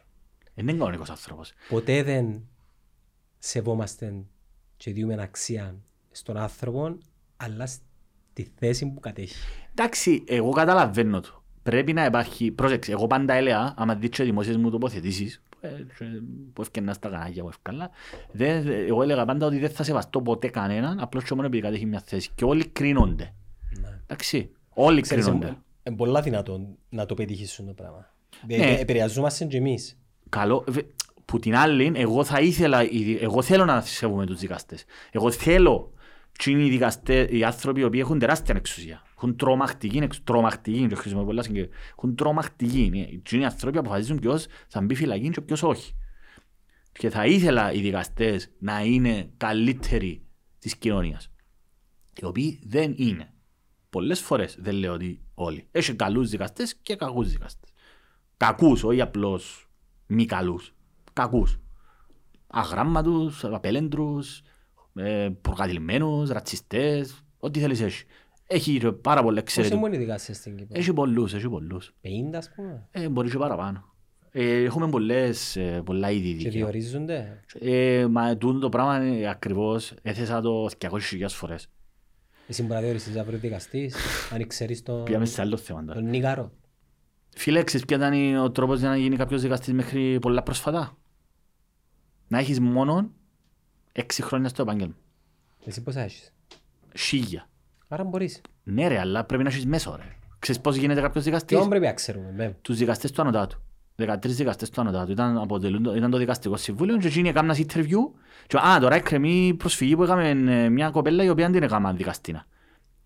Αν είναι πολλά μεγάλο θέμα. Θέλεις να το αναλύσουμε και τούτο; Ε, ας συνεχίσουμε Δεν να ξεφύγουμε. στο μονοπάτι το οποίο είναι. Απλώς να σου πω και να κλείσουμε, οι δικαστές μέχρι πολλά πρόσφατα, πριν, και νομίζω ακόμα ισχύει σε μεγάλο βαθμό, ε, διορίζονταν η, η μόνο μπροσόν είναι να είσαι πέντε, έξι χρόνια στο επάγγελμα ή πέντε αν είσαι σούπερ πολλά καλός μισού μου. Σκέφτου τώρα να τελειώσει μια κοπελούα 22 χρονών και να κάνει δηλαδή 18 χρονών να σπουδάσει Αγγλία τρία χρόνια, να έρθει η Κύπρο να κάνει 4 χρόνια την άσκηση της και να γίνει 24 χρονών και να κάνεις δικαστή. Έγινε ποτέ κάτι έτσι; Έχει οι δικαστές, φίλε, οι παγιοί δικαστές έγινονταν όταν 26 χρόνων μισού, μισού, Α, 27. ναι, ρε. Ναι, ρε. Ε, Τώρα. Πού ξέρεις εσύ πον κόσμο, ρε φίλε; Τώρα, Έχει κοπελούς και δικαστές που γίνονται 30 χρόνων μισού. ο Τζόρταν Πίτερσον λέει και είναι ένας άνθρωπος ο οποίος είναι πολλά controversial Εγώ δεν τον πάω ούτε και μία νίντζα. ότι ο, ο κόσμος Ε, Δεν το λαμβάνω σοβαρά. μεταξύ 20 και 30 ε, δεν πρέπει να απαιτάς το πώς πρέπει να είναι ο κόσμος επειδή δεν τον έζησες. Ναι. Εντάξει, ασχέτως να μου λέει ο ο συγκεκριμένος τύπος. Δεν τον πάεις, α. Όχι ρε, με, όχι, άκουσα το, ε, ε, ξεφύγει εντεκιά, ε, ε, εντάξει. Ε, είδα το στο φίλο μας τον Τζο Ρόγαν και λέει, μα φίλε, είναι άχρηστος κοινωνίας. και γράψα μου σχόλια, ποιος είσαι εσύ, που είναι, ναι ρε, άχρη- άχρηστος της κοινωνίας. Ένας καθιστριμμένος που νομίζει ότι πια κατάλυσε το καλάμι χωρίς να υπάρχει ένας λόγος και παίζει μου και το intellectual και άλλοι αρλουμπολογίες. Για μένα είναι content creator πρώτα. Εντάξει ρε φίλε, ε, με απασχολεί γιατί είδα κάποια πράγματα που και απλώς είπα ε, με ενδιαφέρει να μπορούσα να πεις τους άνθρωπους. Κάνει, ε, ε, είδα αρκετά. Λοιπόν, ναι, όντως, ε, πώς είναι δυνατόν και εγώ τον που λέω πάντα είναι για να γίνεις δικαστής, καταρχήν πρέπει να γνωρίζεις πώς λειτουργεί το σύστημα. Ε, πώς είναι δυνατόν να είσαι 28 χρόνων και να πάει καμιά δικάζα, αφού είναι και σε έναν πώς λειτουργεί η κοινωνία, ρε. Δεν μπορούμε να λάλεις τώρα, και να σε κάνω δικαστή, να πούμε, ρε πέλε, για όνομα. Και πόσο μάλλον να είσαι σε μεγάλα γραφεία. Δηλαδή υπε- να είσαι σε ένα πολλά τεράστιο γραφείο, να μην πω ονόματα, μεγαλοδικηγορικά γραφεία που ουσιαστικά ε, δεν είχε καμία σχέση με το να είσαι ένας μάχημος δικηγόρος, ένας μητσής δικηγόρος, ένα μικρό γραφείο που πρέπει να παλέψεις 100 φορές παραπάνω για να κερδίσεις υπόθεση. Άμα είσαι σε ένα μεγάλο γραφείο που έχει 50 και 100 δικηγόρους, εν το όνομα ο μεγάλο δικηγόρος, που είναι εκείνος που διορίζουν τους δικαστές. Αφού οι δικαστές, ρε φίλε, σε μεγάλο βαθμό διορίζουν τα που συγκεκριμένα δικηγόρια γραφεία. Ε, ε, θα έχει bias. Προκατήλε- προκατα- Εννοείται ότι είναι. Στην Ε, Κύπρο σίγουρα. δεν είναι μόνο στην Κύπρο, είναι παντού ρε. Αλλά μιλώ για την Κύπρο συγκεκριμένα. Ε, εσύ τώρα που είσαι 30 χρονών κοπελούι και είσαι μέσα σε ένα μεγαλειοδικό γραφείο και ασχολείσαι μόνο με τράπεζες να πούμε. Και εσύ είσαι υπέρ των τραπεζών. Ε, πού ξέρεις το λειτουργείο. Είσαι πλούσιο γόριτσο. Ε, είσαι έναν πλούσιο, κο- α, έναν πλούσιο κο- κοπελούι, ο οποίος δεν δυσκολεύτηκε τίποτα απολύτως στη ζωή του. Μόλις τελείωσες τις σπουδές σου, ήρθες σε ένα μεγάλο δικαιογραφείο, εκτυπούσες τις χιλιάδες σου, Είχες ό,τι βιβλία ήθελες, ό,τι ανάγκη ήθελες, δεν χρειάστηκε να δυσκολευτείς τουλάχιστον για να κάνεις τη δουλειά σου και κέρδισες πανηγυρικά υποθέσεις γιατί ασχολείσαι με ένα συγκεκριμένο θέμα, συγκεκριμένα τράπεζες. Και γίνεσαι δικαστής. Καλά, κοινός ο άνθρωπος τώρα να μου πεις ότι πού ξέρει πώς λειτουργεί η κοινωνία, αφού δεν ξέρει. Δεν έχει ιδέα, γιατί δεν είδε κανονικούς ανθρώπους να περνούν από μπροστά της. Μπροστά του. Εντάξει, δεν είδε. Ε, και γίνεσαι δικαστής στα 30, 32 σου. Πού ξέρει, αφού δεν ξέρεις πώς λειτουργεί η κοινωνία. Και όμως, θα κάνουν τους δικαστές. Και θα πρέπει να μάθει εκείνο το κοπελούι, το 30χρονο, ο- πώς λειτουργεί ο κόσμος. Και να δικάσει δίκαια. Το οποίο θεωρώ πάρα πολύ δύσκολο. Γιατί δεν έχουμε μαθήματα κοινωνιολογίας. Εγώ είχα το πει 200 φορές και μάλιστα Χμ. Φίλε, εγώ ε, τέτοια ε, φίλος σου έκανα ιστορίες. Αλλά να χάσουμε πολύ ώρα ρε, να σου πω την ιστορία. Έκανα εγώ ε, πια- το 2009 Επιένα λεωφορό Λεμεσού, πως είπαν το Feed and Fan, το... θυμάσαι που είναι το Το Μελκόνια, γυμναστήριο. μπράβο. Έφυγε, πού είχαμε. Έφυγε, πήγαινε δίπλα, πήγαινε μετακινηθεί. Ε, φίλε, και σταμάτησε με αστυνομία, μη σου ότι βουρούσα. Και μπροστά μου είχε και αυτοκίνητα. Και δίπλα μου είχε και άλλο αυτοκίνητο και πετάχτηκε ο φίλος μας αστυνομικός μες στο δρόμο παραλίγο να τον πατήσω. Λέει, πέλανα εγώ, γύρισε μου. Πάλι αλλιώ, μάλακα πετα- πετασσό μου τα ένα στο θέμα. Δεν πειράζει, ολοκλήρωσε την ιστορία. Γύρισε μου. Γιατί λέω, δεν εβουρούσα εγώ. Πώς, καταρχήν ξέρω πώς λειτουργεί το πιστόλι. Αφού το πιστόλι λειτουργεί με λέιζερ. Αν έχει κάτι μπροστά, δηλαδή εγώ αν έχω το λέιζερ, να θα τσίσει πάνω στη αχτή, να έρθει πίσω. Λέω του καλά ρε. Καταρχήν είχε να σε, πεθα- είχε να σε πατήσω, να, πε, να πεθάνεις γιατί για να πιάσεις μη σου μου, ας πούμε βλάκας ας πούμε. γιατί πέτασες εσύ όπως τον μαλάκα μες στη μέση του δρόμου. Και επίσης επέλανα εγώ, γιατί δίπλα στο γυμναστήριο υπά- ήταν παρκαρισμένοι όλοι σε κίτρινη γραμμή, ο ένας πας στον άλλον. κι άλλος. Τέλος πάντων, ε, φίλε, είπα να το παλέψω. Ήταν τότε που ήμουν τέτοια, π, με κόφτε. Δεν να πάω το γάμο, ήθελα να, έτσι να γάμω και όπου πιστεύω. Είσαι δικηγόρος. Ε, Το έχω εννιά ρε, ναι, Α. ήμουν δικηγόρος ήδη. Ε, ε, σκέφτομαι το γραφείο μου, έχω το πω τέσσερα. Ήμουν ήδη πέντε χρόνια δικηγόρος. Και είδα πολλά καλά δυστυχώς πώς λειτουργεί το πράγμα, που λέει ονομάζεται σύστημα. Και είπα, ρε κουμπάρε, να πάω να... Λοιπόν, επίσης, ήταν πιο αστυνομικοί. Τέλος πάντων, α, πάμε λίγο fast forward. Εγώ λέω τους δεν γίνεται, καταρχήν γιατί με πιάνεις μόνο εμένα και τούτους όλους που γράφεις να με γράψες τους. Λέω του ε, το έτω έχει μια τώρα που φκένει που κίτρινη γραμμή ε, άρα το μόνο που σας κόφτει είναι ε, πιάτε που εντολές που εντάξει τότε μιλούμε εγώ ήμουν για επανάσταση και πολλά πράγματα. Χουλιγάνους. Όχι χουλιγάνους, ε, το σύστημα, fuck the system και πολλά πράγματα. Που δεν ήμουν και κοπελούι αλλά έτσι ένιωθα τότε. Λοιπόν, και είπα να το παλέψω, να πάω Και δεν παραδέχτηκα και έκανα δίκη. Εσύ εκπροσωπείς τον εαυτό Τον σου. εαυτό μου, ναι. Λοιπόν, και είχα πάρα πολλά νομικά σημεία. Δεν είναι μόνο να αποδείξω ότι τούτα που λέω έτσι, σε πολιτικό επίπεδο. Στο μεταξύ, όταν έκανα η δίκη, στα δικαστήρια ρε φίλε, είναι τη καρά Τσίνης. που γίνεις, εντάξει. Παρκάρει ο ένας πας στο άλλο, τώρα είναι ψηλό, σαν σανταλίο. Φίλε, εύκαλα 800.000 φωτογραφίες που επαρκάραν παράνομα αστυνομικά αυτοκίνητα. Κο- Κίτρινη γραμμή, το αυτοκίνητο, μες στο δικαστήριο τώρα. Εύκαλα φωτογραφία, απαγορεύεται η στάθμευση και δίπλα και που κάτω που απαγορεύεται αστυνομικό αυτοκίνητο. Για να δείξω την Στο υποκρισία. δικαστήριο. Στο δικαστήριο παρακαλώ. Στο δικαστήριο, που το κινητό μου. Ήθελα να δείξω εγώ ότι οι ψεύτες παραπότιες ότι το μόνο τους έγινε να βγάλουν πρόστιμα και δεν το κάνουν για να... Εντάξει, έτσι είχαμε στο νου μου τότε ρε, και ήθελα να το κάνω. Για τα πιστεύω μου, το δαιμόνιο μου ρε, τον που λαλούσαμε. Επίστευκα ότι κάτι είναι να αλλάξω μισού μου. Αγκούρκα. Τέλος πάντων. Λοιπόν, από για τους δύο όρους. Καταρχήν ήρθε ένας ο, αστυνομικός. Είχες και ο δύο αστυνομικούς. Όταν να ξέρουν οι αγαπητοί συνάδελφοι, υπάρχει υπόθεση φούρναρης. Εντάξει. Υπόθεση φούρναρης. Ο φούρναρης στη δεκαετία του 70 ήταν ένας τύπος, από ό,τι κατάλαβα, σεσημασμένος. Οπλοφορούσε και λοιπά. Και επειδή κα- είχαμε δικαστές, και τώρα έχουμε, με, με κοχώνατς που λαλούν, εντάξει, ο Πικής, το 79 νομίζω, ε, οι, οι αστυνομικοί ήθελαν να του την κάτσουν του, του φουρνάρι. Και φυτέψαν το όπλο. Επιάνε, πιάσαν το και φυτέψαν το όπλο. Δηλαδή βάλαν τον όπλο και είπαν ότι ήβραν το πάνω του. Και ο τούτος ο φουρναρής είπε ότι ρε, εμένα δεν ήταν δικό μου το όπλο. Και ήρθε να δω και μαρτυρία ένας από τους δύο αστυνομικούς, με τον οποίος είχε συμπλοκή. Εντάξει. Και ο Πικής απέρρι- απο- απάλλαξε τον γιατί είπε ότι η, η υπεράσπιση ρε φίλε, έχει, το πιο σημαντικό όπλο που έχει η υπεράσπιση στα διάθεση της είναι η αντεξέταση. Το να πλήξω την αξιοπιστία του μάρτυρα. Του μάρτυρα κατηγορίας. Εντάξει. Λοιπόν, ενώ υπήρξε συμπλοκή και με τους δύο αστυνομικούς και ο, ο κατηγορούμενος είχε μια εκδοχή και οι αστυνομικοί είχαν άλλη εκδοχή, δεν προσφέραν μάρτυρα ως μάρτυρα κατηγορίας και το δεύτερο αστυνομικό. Και το, ο Πικής τότε, νομίζω ο Πικής 99,9% αποφάσισε να απαλλάξει το φούρναρι παρακαλώ, γιατί η κατηγορούσα αρχή δεν προσφέρει και το δεύτερο μάρτυρα. Και μάλιστα έθεσε τεκμήριο ότι όταν είναι οι αστυνομικοί παρόντες στη διαπράξης ενός εγκλήματος, είναι υποχρεωμένοι να έρθουν. Και οι δύο μάρτυρες. Γιατί ήρθε ο ένας; Δεν ξέρω. Δεν ξέρω γιατί είναι ήρθα. Προφανώς δεν ήθελε να πει ψέματα, δεν ξέρω. Και απαλλάχτηκε. Επικαλέστηκα τον την αρχή. Φίλε, α- α- αρχή είναι ομολογημένη που το ανωτό δικαστήριο. Ήρθε μόνο ο ένας. Και επικαλέστηκα τον την αρχή. Δεν τους κόφτει. ας πούμε. Επίσης, έθεσα ότι το πιστόλι του τον που κάνω, κάποια στιγμή λύ- ε, δεν είναι αθάνατα τούτα τα πράγματα.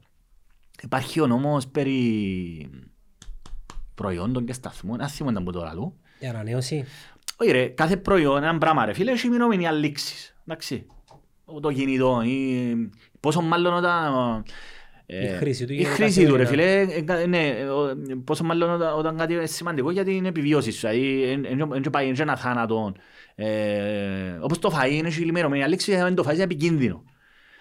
Ε, τούτα τα, τα, και πρέπει να, να, να υπάρχει απόδειξη ότι καταρχήν τούτο το πράγμα, το πιστόλι συγκεκριμένα, είναι κατάλληλο, δεν έχει, ε, πέρασε από έλεγχο πρόσφατα, που την αρμόδια ηλεκτρομηχανολογική υπηρεσία στην προκειμένη περίπτωση, ότι δεν έληξε και ότι μπορεί να χρησιμοποιηθεί.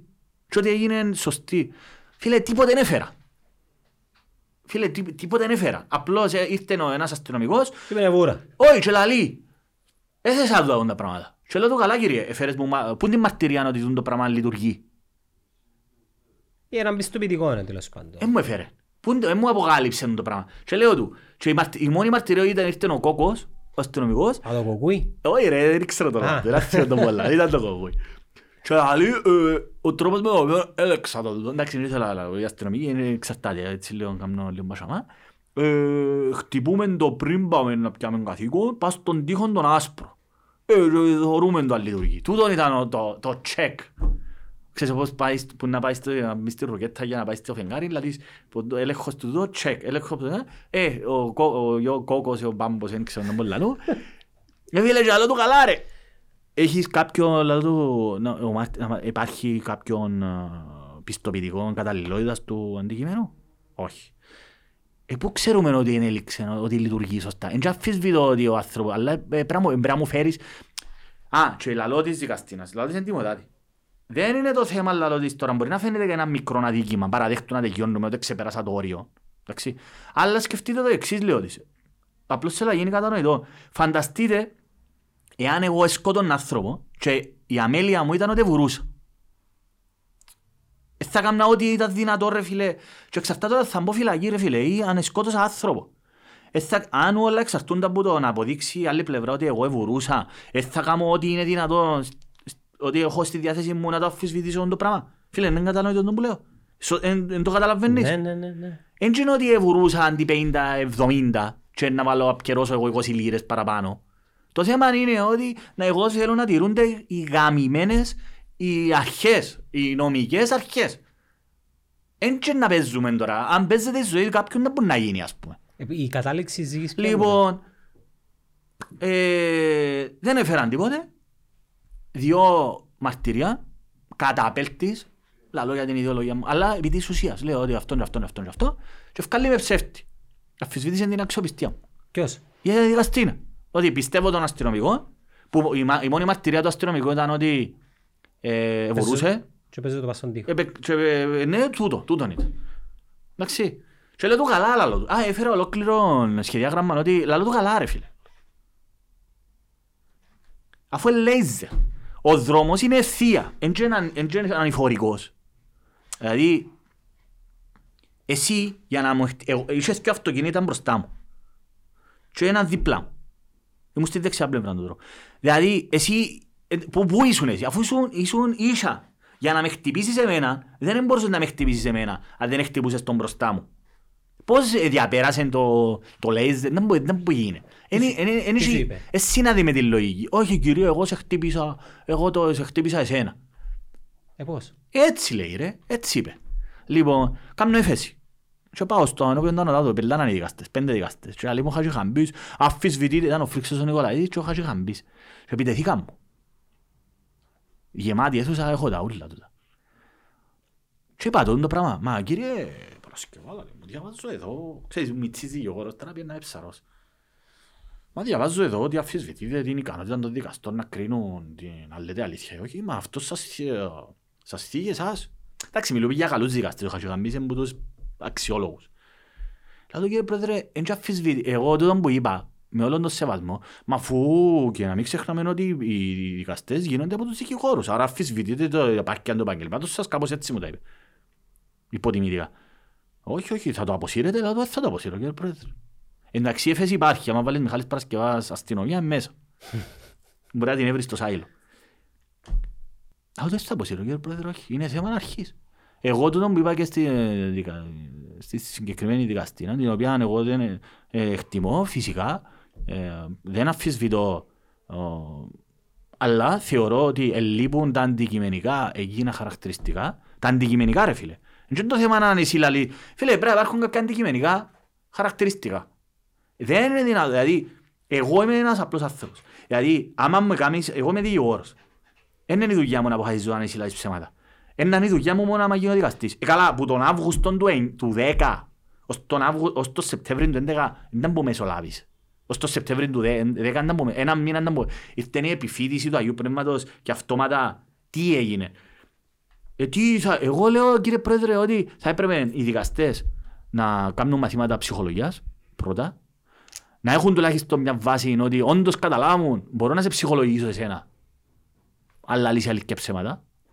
Ε, γνώσεις κοινωνιολογικές να ξέρουν το background του κάθε ανθρώπου να ξέρουν τι είναι τούτο που το φίλε είναι κατανοητά το που λέω. Ε, είναι σωστά το που λέω. Πρέπει να είναι σοφοί οι δικαστές. πρέπει να είναι σοφοί. Πρέπει να είναι κάτι καλύτερο που σένα, ρε φίλε. Που να σε δικάσουν. Εγώ αυτήν την απέτηση έχω. Εγώ θέλω να οι δικαστές μου να είναι καλύτεροι από μένα. Έχει ηλικία ένας παράγονας ο Δεν οποίος είναι μόνο η ηλικία. Στην συγκεκριμένη Παίζει δεν είναι ένα η ρόλο, ηλικία. ρε φίλε. Παι- Όχι, παίζει ηλικία, αλλά δεν είναι το... δεν Είναι ο, ο... Φίλε, ο Πικής όταν έφκαλαν την απόφαση μπορεί να ήταν και 30 χρονών. Είχαν αρχίδια οι δικαστές τότε, ρε φίλε. Η υπόθεση Μπραχήμ που καθόρισε την πορεία τη- το 64 που δημιούργησε το δίκαιο της ανάγκης ευκάλαν την κοπελούθκια. Ήταν 30 χρονών. Ε, Νομίζω- η ζωή τους Ο ξεκίνησε από- Τριανταφυλλίδης, από τα οχτώ. νομίζω που το βγάλε. Εντάξει ρε φίλε, ε, είχα, είχαμε δικαστές Ε, αξιολογότατους. ποια συνθήκη τελικά Όχι να ρε φίλε, πούμε. εννοείται ότι έχασα. ρε, Εννοείται. Εννοείται ότι έχασα. Και έκανα προσφυγή στο Ευρωπαϊκό Δικαστήριο, η οποία νομίζω εκκρεμεί ακόμα. Δεν ξέρω κάπου χάθηκε. Ε, φίλε, αλλά ε, ήταν τότε που σκέφτου πόση φαία ουσία είναι κατανάλωσα, αλλά ήθελα να το κάνω. Πρόσεξε. Είναι η κουβέντα που... Έκαμα το τούτο πράγμα. Ήθελα να το κάνω. Επίστευκα ότι μπορούσα να αλλάξω πράγματα. Επίστευκα, επίστευκα το. Ειλικρινά σου το λέω, το επίστευκα. Και ήθελα να το κάνω το πράγμα για να νιώσω ότι, όχι για να νιώσω, για να το θέσω στους δικαστές ότι θέτω σου το. In your, in your Face. fucking face. Λαλό σου το. Ναι, είμαι κοπελού δικα- δικηγόρος, αλλά δεν με κοφτεί αν είσαι ο Χατζηχαμπή και ο, ο Φρίξος ο Νικολαίδης και δεν ξέρω εγώ ποιος άλλος. Ε, να σου το πω. Και σου το είπα. Εντάξει, εκτιμώ τον το, ο Χατζηχαμπής. Και ο Φρίξος ο, μπάζει με το, ο Χατζηχαμπή. Λέω, έχει, έχει, έχει ανθρώπους που συμπαθώ ρε φίλε που ήταν απαραδεκτή, εν πάση περιπτώσει. Έκαμα το. Φίλε, σκέφτομαι ότι αντί να είμαι για μένα βγάλω ριάκια να κάνω μόνο υποθέσεις και λοιπά, έκανα τον το πράγμα. Πού να πάμε στην υπόθεση των κοινωνικών ασφαλίσεων; Ου, Εργατόρες, ατελείωτες, να οργανωθούμε. Τώρα σκέφτομαι τα πίσω και λέω, αυτή τη στιγμή ρε φίλε, ε, είμαι 45 χρονών, εντάξει, ε, ε, πέρασα τον το στάδιο, ένα τε- ένα τεράστιο σχολείο. Μαθαίνεις ρε φίλε, μαθαίνεις. Εντάξει. Αλλά το δαιμόνιο μου τότε μου επέτασε ότι, ε, με επίτασε ότι εγώ θα κάνω τον το πράγμα και το επίστευα αυτό το πράγμα. Εγώ και όμως Άρα, θέλω να άρα, σου πω- άρα ρε φίλε, το πιο σημαντικό για να είσαι, να είσαι ισορροπημένος άνθρωπος, εμένα τούτη είναι η συμβουλή μου. Αν μπορώ να δώσω μια οποιοδήποτε συμβουλή. Είναι, παιδιά, δείτε τι σας αρέσει και πραγματικά, τι θέλετε να κάνετε πραγματικά, αλλά μην ξεχνάτε ότι είναι πολλά δύσκολη ζωή, πάρα πάρα πολλά δύσκολη ζωή. Ε, δυστυχώς τα λεφτά παίζουν καταλυτικό ρόλο. Όποιος λέει ότι με κόφτουν τα λεφτά, και όλα, εντάξει, ε, μπορεί να με σε κόφτουν τα λεφτά, αλλά χωρίς λεφτά δεν κάνεις τίποτε. Χωρίς να γίνεται αυτός σκοπός.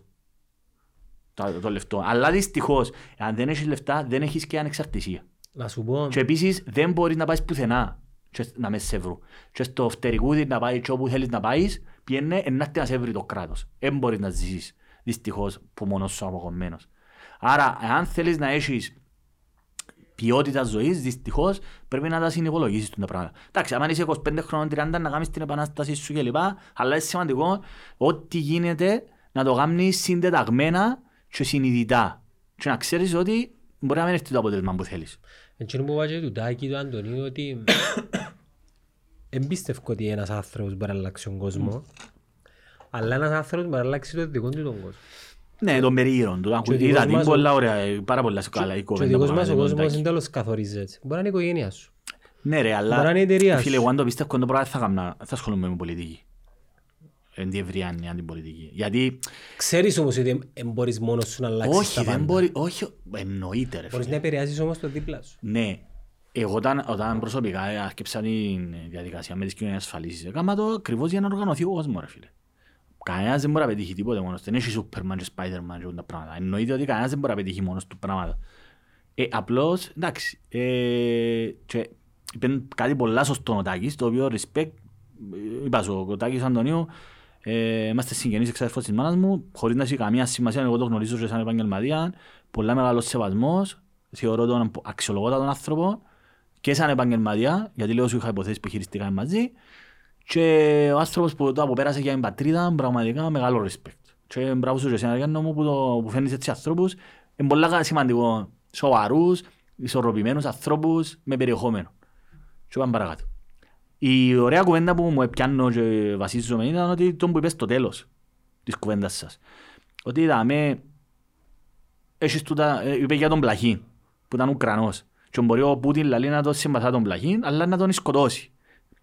Άρα δεν μπορεί να πεις τους, ο- ας πει, που σκέφτομαι ότι πριν τρεις μήνες οι Ουκρανοί ρε φίλε κανονίζαν τη ζωή τους, να πας σπουδάσουν, να ζούσαν γονικά όπως εμάς. γυμναστήριο, να πας Πας σινεμά, γυμναστήριο, πας μολ. ποδηλάτης, εγώ είδα να ακολουθώ έναν ποδηλάτη μες στο facebook ε, και έβαλε μια φωτογραφία κάποιου καημένου Ουκρανού που μες, εν το μέσο των βομβαρδισμών πάει ποδηλασία γιατί δεν μπορεί.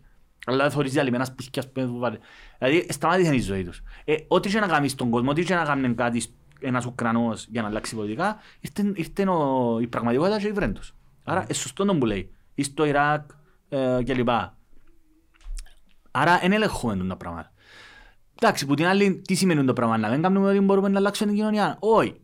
Να κάνουμε το που μπορούμε να αλλάξουμε την κοινωνία, ε, απλώς να έχουμε συνείδηση για το που είχαμε και μια άλλη κουβέντα των ορίων μας. Ξέρεις, τούτα sky's the limit και πολλά πράγματα που πολλ- παρεξηγήθηκε και, όχι παρεξηγήθηκε, είπες μου ότι ψηλοδιαφωνήσαμε ότι... Στρατιές των Tony Robbins και τούτα ούλα. Το, ποιος είναι ο Τόνι Ρόμπερ; Τούτοι οι motivational speakers. Ναι ρε φίλε, ε, ε, σημαντικό είναι να έχεις και καλό, καλό, να πιστεύεις ότι είσαι, αλλά είναι καλά. Φίλε, το sky's the limit είναι καλή τοποθέτηση, απλά είναι και όπως σου το λαλείς, sky's the limit. Φίλε, το sky's the limit ένας είναι να το κάνει. Και μπορεί να φαίνεται λίγο ισοπεδωτικό, ε, δεν ξέρω, παρεξηγεί το τρόπο με το οποίο το λέω. Ε, όπως και για την α- την αλλαγή της κοινωνίας, είναι σημαντικό να βλέπεις τις πραγματικότητες. Πολλά σημαντικό. Έφερες τον Αντρέα τον Μιλτιάδη Ζαμέ, ας πούμε το κοπελούιν όντως είναι ένα κοπελούιν το οποίο έχει πολλές προπτικές. Αλλά σε επίπεδο παγκόσμιας ποδηλασίας μπορεί Δύσκολο. δύσκολο. Πρέπει να κάνεις το ακόμα σούπερ τεράστιο βήμα. Ε, πόσες ταινίες και να δεις και μουσική να ακούσεις και ποτούν το... Ε, ε, θα το καταφέρεις. Εν και λέω τώρα το κοπελού μπορεί να είναι πολύ καλή. Εντάξει, παίζουν και άλλοι παραγόνες ρόλο. Ναι, ρε. Λεφτά, χορηγή, Ακριβώς, στήριξη. ο Παγδατής ας πούμε το κοπελού είναι, δεν είχε χορηγούς δα μέσα. Νομίζω. Δεν ξέρω ακριβώς να μπούκαμε. Εν πάση περιπτώσει.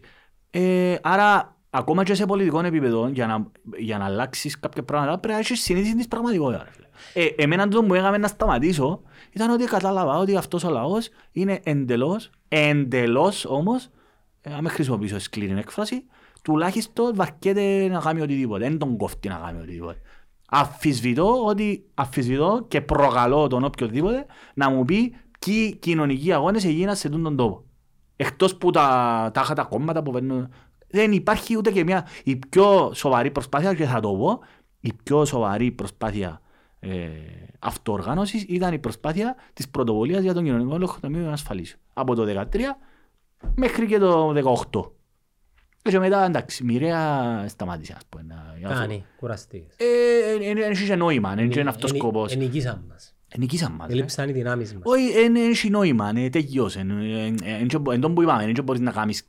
Άμα νο- α- αν δεν υπάρχει κοινωνικό υπόβαθρο που κάτω, που είναι ένα κίνημα, ρε φίλε, σημαίνει είναι κίνημα καταρχήν. Σταματά κάπου.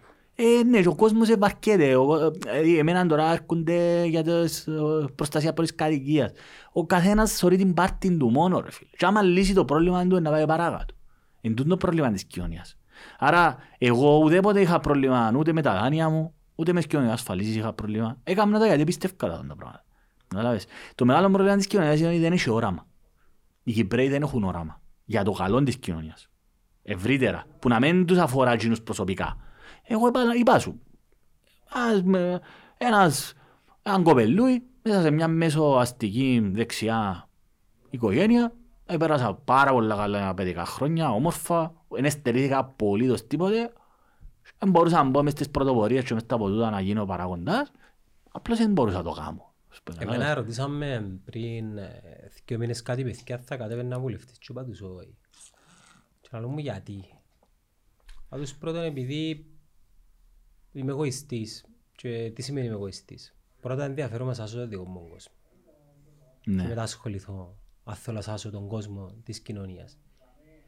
Να- Εντάξει, δεν ισχύει το πράγμα, αλλά καταλαβαίνω το που θέλεις να πεις. Ενώ εγώ θεωρώ ότι εσύ διαφέρεσαι παραπάνω από την κοινωνία που εκείνους που λαλούν ότι Ενδιαφέρει με, αλλά η προτεραιότητα μου είναι άλλη. Ναι ρε φίλε, αλλά εγώ δεν πιστεύω, εγώ δεν πιστεύω τους παραπάνω που λαλώ ότι θα αλλάξω τον κόσμο και αυτός, δεν τους πιστεύω. Εσύ που το λαλείς πολλ- πολλά χίλιες εκατομμύρια φορές καλύτερος που εκείνους που το λαλούν Το ότι θέμα «Α, είναι- θέλω να αλλάξω τον Κοίτα, κόσμο. το θέμα είναι ότι- Ε, γιατί έχω μες στον νόμο διάφορους βου- βουλευτάες ή που, που, που φτιάχνουν και στα κανάλια και κάνουν τους και τέτα τέτ και πούν τα πράγματα. Μπορεί να γίνει κατανοητό. Ε, και έρχεται μου να κάνουμε μετό. Ότι τούτοι άνθρωποι και φτιάχνουν πρώτοι. Δηλαδή μιλούμε ας πούμε ανθρώποι οι οποίοι εννοείται ότι θα κουμπενιά για κανένα.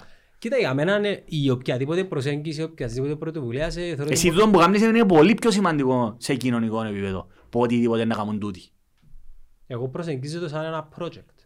Και πολλά καλά κάνεις. Και όταν προσεγγίζεις ένα project, πρέπει να δομημένο, να έχει μια στρατηγική και να έχει κάποια deadlines. Μπράβο. Και να κρίνεσαι... Φίλε μου μαζί. Ένα deadline. Ακριβώς. Άρα εγώ για να ασχοληθώ με το πράγμα, Μπράβο. οκ, πρέπει να είμαι έτοιμος. Για να είσαι έτοιμος, πρέπει να είσαι καλά.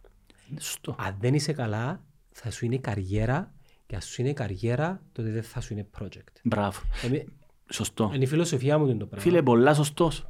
Και εμένα η, η δική μου, η, η δική μου η προτεραιότητα είναι να μασάσω τη ζωή του περίγυρου μου και η ζωή του περίγυρου μου είναι μόνο, μόνο η οικογένεια μου, οι συνεργάτες μου και τα παιδιά που δουλεύουν δαμέ και εφάκω παινιά για κανένα άλλο. Όχι, φακάς παινιά ρε. Όχι, κοίτα, Απλώς practically. αποδέχεσαι ότι δεν μπορείς να επηρεάσεις πέραν τούτου, Μα και που θέλω να επηρεάζεις επηρεάσεις. όμως. Ε, δεν θέλω να επηρεάσεις. Μέσω του του project επηρεάζεις. Ναι, αλλά και θέλω Απλώς, να... έστω και αν το συ- εγώ πιστεύω ότι το πίστο ρε, κατα- επειδή- αλλά επειδή είσαι σεμνός, Όχι, επηρεάζουμε, επειδή, εννοείται. επειδή είσαι σεμνός άνθρωπος, και το λέω με- πραγματικά, απλώς ε, εν το- ε, θέλεις να το πεις. Ενώ, όχι δεν θέλεις να το πεις. Έστω και αν δεν το καταλαβαίνεις, όχι που καταλαβαίνεις το, επηρεάζεις εσύ. Ε, να σου το πάρω, Κάνεις πιο, πιο μεγάλο κοινωνικό έργο που, παρα, που τους παραπάνω. να σου το πάρω πάλι όμως στο project management. Είναι το time management. Σωστό. Δηλαδή, Σωστό. δεν έχω το χρόνο Μπράβο. για να ασχοληθώ με κάτι άλλο. Είπα σου κάτι πριν. Όταν εγώ έκανα τούτα ούλα, ακόμα και τη δίκη που ετοιμάσα Ήταν- για ήταν μένα, εις βάρος- ήταν εις βάρος της δικής μου, της δουλειάς Των προσωπικών και σου των προτεραιοτήτων. προσωπικών μου προτεραιοτήτων. Ναι. Όταν εγώ ασχολήθηκα προσωπικά, μιλούμε για ατελείωτες ώρες, ακόμα και με οργάνωση. Κάποιος να μπει μες στη σελίδα μου και στο YouTube και στις ώρες ατελείωτες, ε, την προετοιμασία, πέραν της δικαστικής διαδικασίας. Να πάεις σε σε όλες τις πόλεις, να μην γάμεις, να φτιάσεις, να σκιαβάσεις, δηλαδή τα οποία δεν σου προσφέρουν απολύτως τίποτε σε οικονομικό επίπεδο. Και Τούν το πράγμα ναι, ήταν εις βάρος ε, κάποιων άλλων πραγμάτων της ανάπτυξης της δικής μου. Δηλαδή, ακόμη και ως δικηγόρο. Θα μπορούσα εγώ να εστιάσω και να μην βγάλω λεφτά, πολλά. Που, που, και να μην πολλά καλά, που δεν και παραγωνιούμαι, μια χαρά είμαι οικονομικά, ε, αλλά, Πάντα θέλουμε περισσότερα. αλλά όχι, όχι, έναν τρόπο. όχι, όχι, όχι, πα- πρόσεξε. Ε, θέλεις περισσότερα; Ναι, θέλω. Όχι, εγώ θέλω. Ε, για να, με, Είναι κακό, για να ναι. είμαστε καλά, να κάνω, να κάνω εγώ τα χόμπι μου, να, περνώ, να είμαι καλά στη ζωή μου με την οικογένεια μου. Επειδή θέλεις ρε. Ναι, ρε, ναι, ναι, ναι. Δεν είναι το δικαιολόγο. Σωστό. Ε, και επίσης να μην ξεχνούμε ότι εγώ είχα ένα τεράστιο οικονομικό κόστος. 30.000 πας στη ράση μου. 30.000 που τις κοινωνικές Που για κάποιους ασφαλίσεις. μπορεί να μην ακούνται πολλά, αλλά... Είναι πολλά, 30.000 εγώ και τα οποία δεν ε, ζήτησα και πληρώνω, δεν να τα πληρώσω. Φίλε, εν κατακλείδη να σου πω κάτι. Ναι. Υπάρχουν άνθρωποι που μπορούν να αλλάξουν τον κόσμο. Οι πλήστοι όμως δεν μπορούν. Και τούτο έχει να κάνει με το influence. Και επειδή το influence... Μπορούν να αλλάξουν τον κόσμο, φτάνει να έχουν οι, οι χωρίς την κοινωνία δεν αλλάξουν Κοίτα, τον κόσμο. όταν λέω να αλλάξουν τον κόσμο εννοώ ο καθένας των κλάδων του. Δεν μπορούν να γυρίσουν την γη ανάποδα. Βέβαια. Για παράδειγμα, ο Elon Musk. Φίλε, κακό παράδειγμα. Εντάξει, ε, Ο Elon Musk είναι ένα, για μένα ε, α- α- αμέσως. Ε, φίλε, ο άνθρωπος τούτος ε, ε, ε, κληρονόμησε όλη την περιουσία, εγόρασε ακόμα και τη Tesla, εθιάβασα διάφορα πράγματα για τον άνθρωπο, ε, είδα τον και τώρα προσπαθεί να αγοράσει το Twitter για να επιβάλλει τη δική του ατζέντα. Έκασε Το θεωρώ ένα... Όχι, θέλει να αγοράσει όλο το Twitter. α, όλο το Twitter. Και ου- ε, τον board του Twitter είπε, έκαναν το, δεν μου το λαλούν, έκαναν έναν έκτακτο μέτρο, το poison pill, για να μην τον αφήγουν να το αγοράσει. Γιατί αν το αγοράσει, φίλε, είναι ένας δικτάτορας. Ε, Η πλατφόρμα του. Είναι ένας δικτάτορας ο Elon Musk. Εναρκήσιος. Είναι, φίλε, είναι ένα από τα χειρότερα είδη ανθρώπου. Αυτόν πιστεύω. Και για τον Jeff Bezos, και για όλους τους ανθρώπους. Ε, έχει και κανέναν που μου αρέσει και είναι πίσω. Ε, ρε φίλε, τούτοι άνθρωποι Ναι, ρε, ε, ζουν είναι ο παράσιτα Steve της Jobs, δεν κοινωνίας. μπορεί- δεν μπορεί Είναι να έλαβε. Παράσιτα της κοινωνίας, πάνε τούτοι. δεν μπορεί. Ε, ποιοι μπορεί... Παράσιτα, ρε φίλε, δεν μπορεί. Ε, Τούτοι δισεκατομμύρια είναι όλοι παράσιτα. Δεν μπορεί. δεν Larry μπορεί. Page, Ποιος είναι ο Larry Sergey Page? Brin, Ω, ε, ποιος είναι μοντός; Google Founders, Ε, φίλε, πάλι που κάποια στιγμή είσαι παράσιτο, ρε φίλε. Mark Ε, Zuckerberg. πα- Το χειρότερο παράσιτο. Ο Μάρκ Ζαπ, ο φίλε, κατέστρεψε, Φιλοξενεί την πλατή, το κανάλι μας. ε, φίλε, πα- κατέστρεψε τον Κάμε κόσμο. το skip, κάμε το skip. Απλά για να χαλάσουμε το... Φίλε, οτιδήποτε γι- ε, ε, κα- γίνεται κατάχρηση, είσαι δισεκατομμυριούχος κλπ. Είσαι παράσιτο της κοινωνίας. Δεν χρειάζεται κανένας να έχει τόσα πολλά λεφτά. Πρώτα και κύρια. Να μείνω στα εκατομμύρια αν ποτέ γάμω για να κάνουμε παρέ. Εντάξει ρε φίλε, μακάρι να γίνεις... Θα αγοράσω με δισεκατομμυ- την ομόνια ναι, εγώ. ρε. Εγώ να θα την αγοράσεις, αγοράσω την Να ομόνια. γίνεις ένας νέος Παπασταύρου. Φίλε, εν κατακλείδη, εκείνο που θέλω να σου πει είναι ότι όντως υπάρχουν άνθρωποι που έμπραχτα μπορούν να επηρεάσουν. Να σου το πω άλλος πως. Κριστιανό Ρονάλτο. Ναι, μπορεί να επηρεάσει κόσμος. Εντάξει ρε φίλε, εγώ, ε, δεν μου επηρεάσει τον κόσμος ο Κριστιανό Ρονάλτο. Με ένα post του. Για είναι τα πράγματα. Για, Για τα, πα- οτιδήποτε. για τα πατατάκια. Για, Όχι, μπορεί να- για, ας πούμε διαφημίζει, μπορεί να κουρευτούν. διαφημίζει λέει ισοδαλή ο, ο, ο, Αδερφέ, ο ε, Μέση ας πούμε. Εν, εν τον Ε, μα butterfly θα- effect. Ναι ρε, αλλά θα το κάνει ο Ρονάλτο ρε φίλε, γιατί δεν θα κερδίσει. Γιατί άλλο και ο- πράγμα. καταρχήν και δεν έχει περιεχόμενο ως άνθρωπο. ρε φίλε. Περίμενε. Ένα άλλο πράγμα που θέλω να σου πω. Τον Ε, Φίλε, οι butterfly. κοινωνικοί αγώνες δεν θα επηρεαστούν που το... Αν και μιλούσε για κοινωνικούς Ε, Για τα αγώνες. πράγματα να Για επηρεάσει. οτιδήποτε. Είναι αλλά τι; Ε, φίλε μου, Που είναι Κριστιανό- καλό της κοινωνίας ρε φίλε. Όχι για, το... για την Εντάξει, ο Manchester. Κριστιανό Ρονάλτο μπορεί να εμπνεύσει το hard work, don't drink Coca-Cola. Εντάξει, είδαμε κα- μια συνέντευξη που του πια για το γιον τους θέλει να γίνει, ε, λαλεί άμα τρώει σοκολάτα, να μην κάνει το πράγμα, εντάξει. Σωστό, σε προσωπικό επίπεδο της προσωπικής ανάπτυξης. Δέχουμε το. Δέχουμε το. Ο Νίκολας Τέσλα ε, ε, άλλαξε τον κόσμο. Άλλαξε το. Ε, θωρείς. Ο Νίκολα Τέσλα, φίλε μου καλέ, όμως πέθανε μπαφτωχος. Γιατί πιάνε του την ο Έντισον την, περιουσ- την ε, εφεύρεση του. Και ο Νίκολα Τέσλα, ξέρεις γιατί άλλαξε τον κόσμο; Ήθελε να τον αλλάξει και δεν τον αφήκαν. Τα διάφορα συμφέροντα. Γιατί ήθελε να τη διαθέσει δωρεάν. Και δεν τον αφήκαν. Επειδή είναι δωρεάν. Η- Υπάρχει.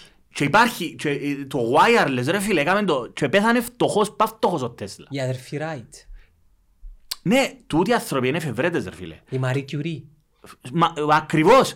Η Μαρή Κιουρί όμως φίλε μου που ανακάλυψε ε, ή την Πενικυλίνη να θυμώ ποιος μου την ανακάλυψε τούτα, θωρα- τούτα πράγματα να σταματήσουν να έχουν τις πατέντες οι μεγαλοβιομηχανίες οι φαρμακευτικές βιομηχανίες. Έτσι αλλάσεις τον κόσμο. Εάν εσύ ως Pfizer ή οποιοδήποτε εταιρεία μη, δεν έχεις τις πατέντες και δώκεις τα δωρεάν τα εμβόλια ή τα φάρμακα σου στην Αφρική να πολεμήσεις τη μαλάρια ή ξέρω εγώ το ζήκα τον, τον ιό και αμένα πω ότι να αλλάσεις τον κόσμο.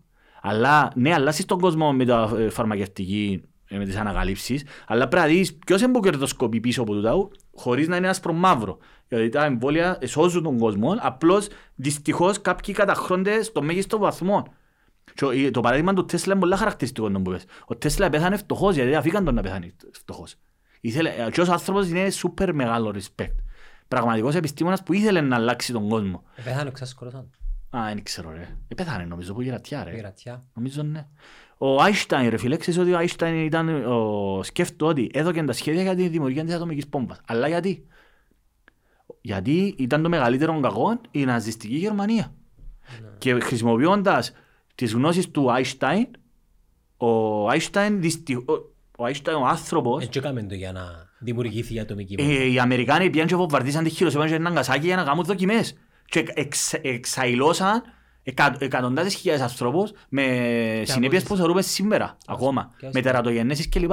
Εντάξει, ο Άινστάιν δεν έκαμε το για να κάνει ο καθένας το, τα πειράματα του, έκαμε το για να προστατεύσει τον κόσμο.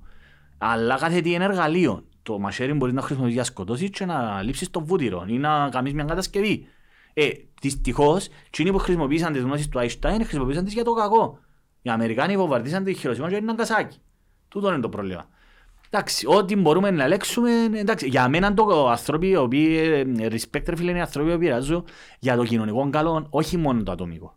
Ασχετά αν έχουν προσωπικό συμφέρον. Να έχεις προσωπικό συμφέρον ρε φίλε, εννοείται το προσωπικό συμφέρον πάλι ε, ε, ερμηνεύεται ποικίλος τρόπος. Ε, Για να μην νομίζεις Το να ο κόσμος βγάλω ότι λεφτά. είμαι Μα- οραματιστής εγώ, ναι, εγώ έχω προσωπικό Μα ρε συμφέρον. φίλε, ένα λεπτό ρε φίλε. Εγώ για να πάω να αγοράσω το, το ποδήλατο μου το οποίο αγορα- μπορεί να είναι και 3.000 ευρώ που αγοράσα το μεταχειρισμένο και πια το 1.600 ευρώ.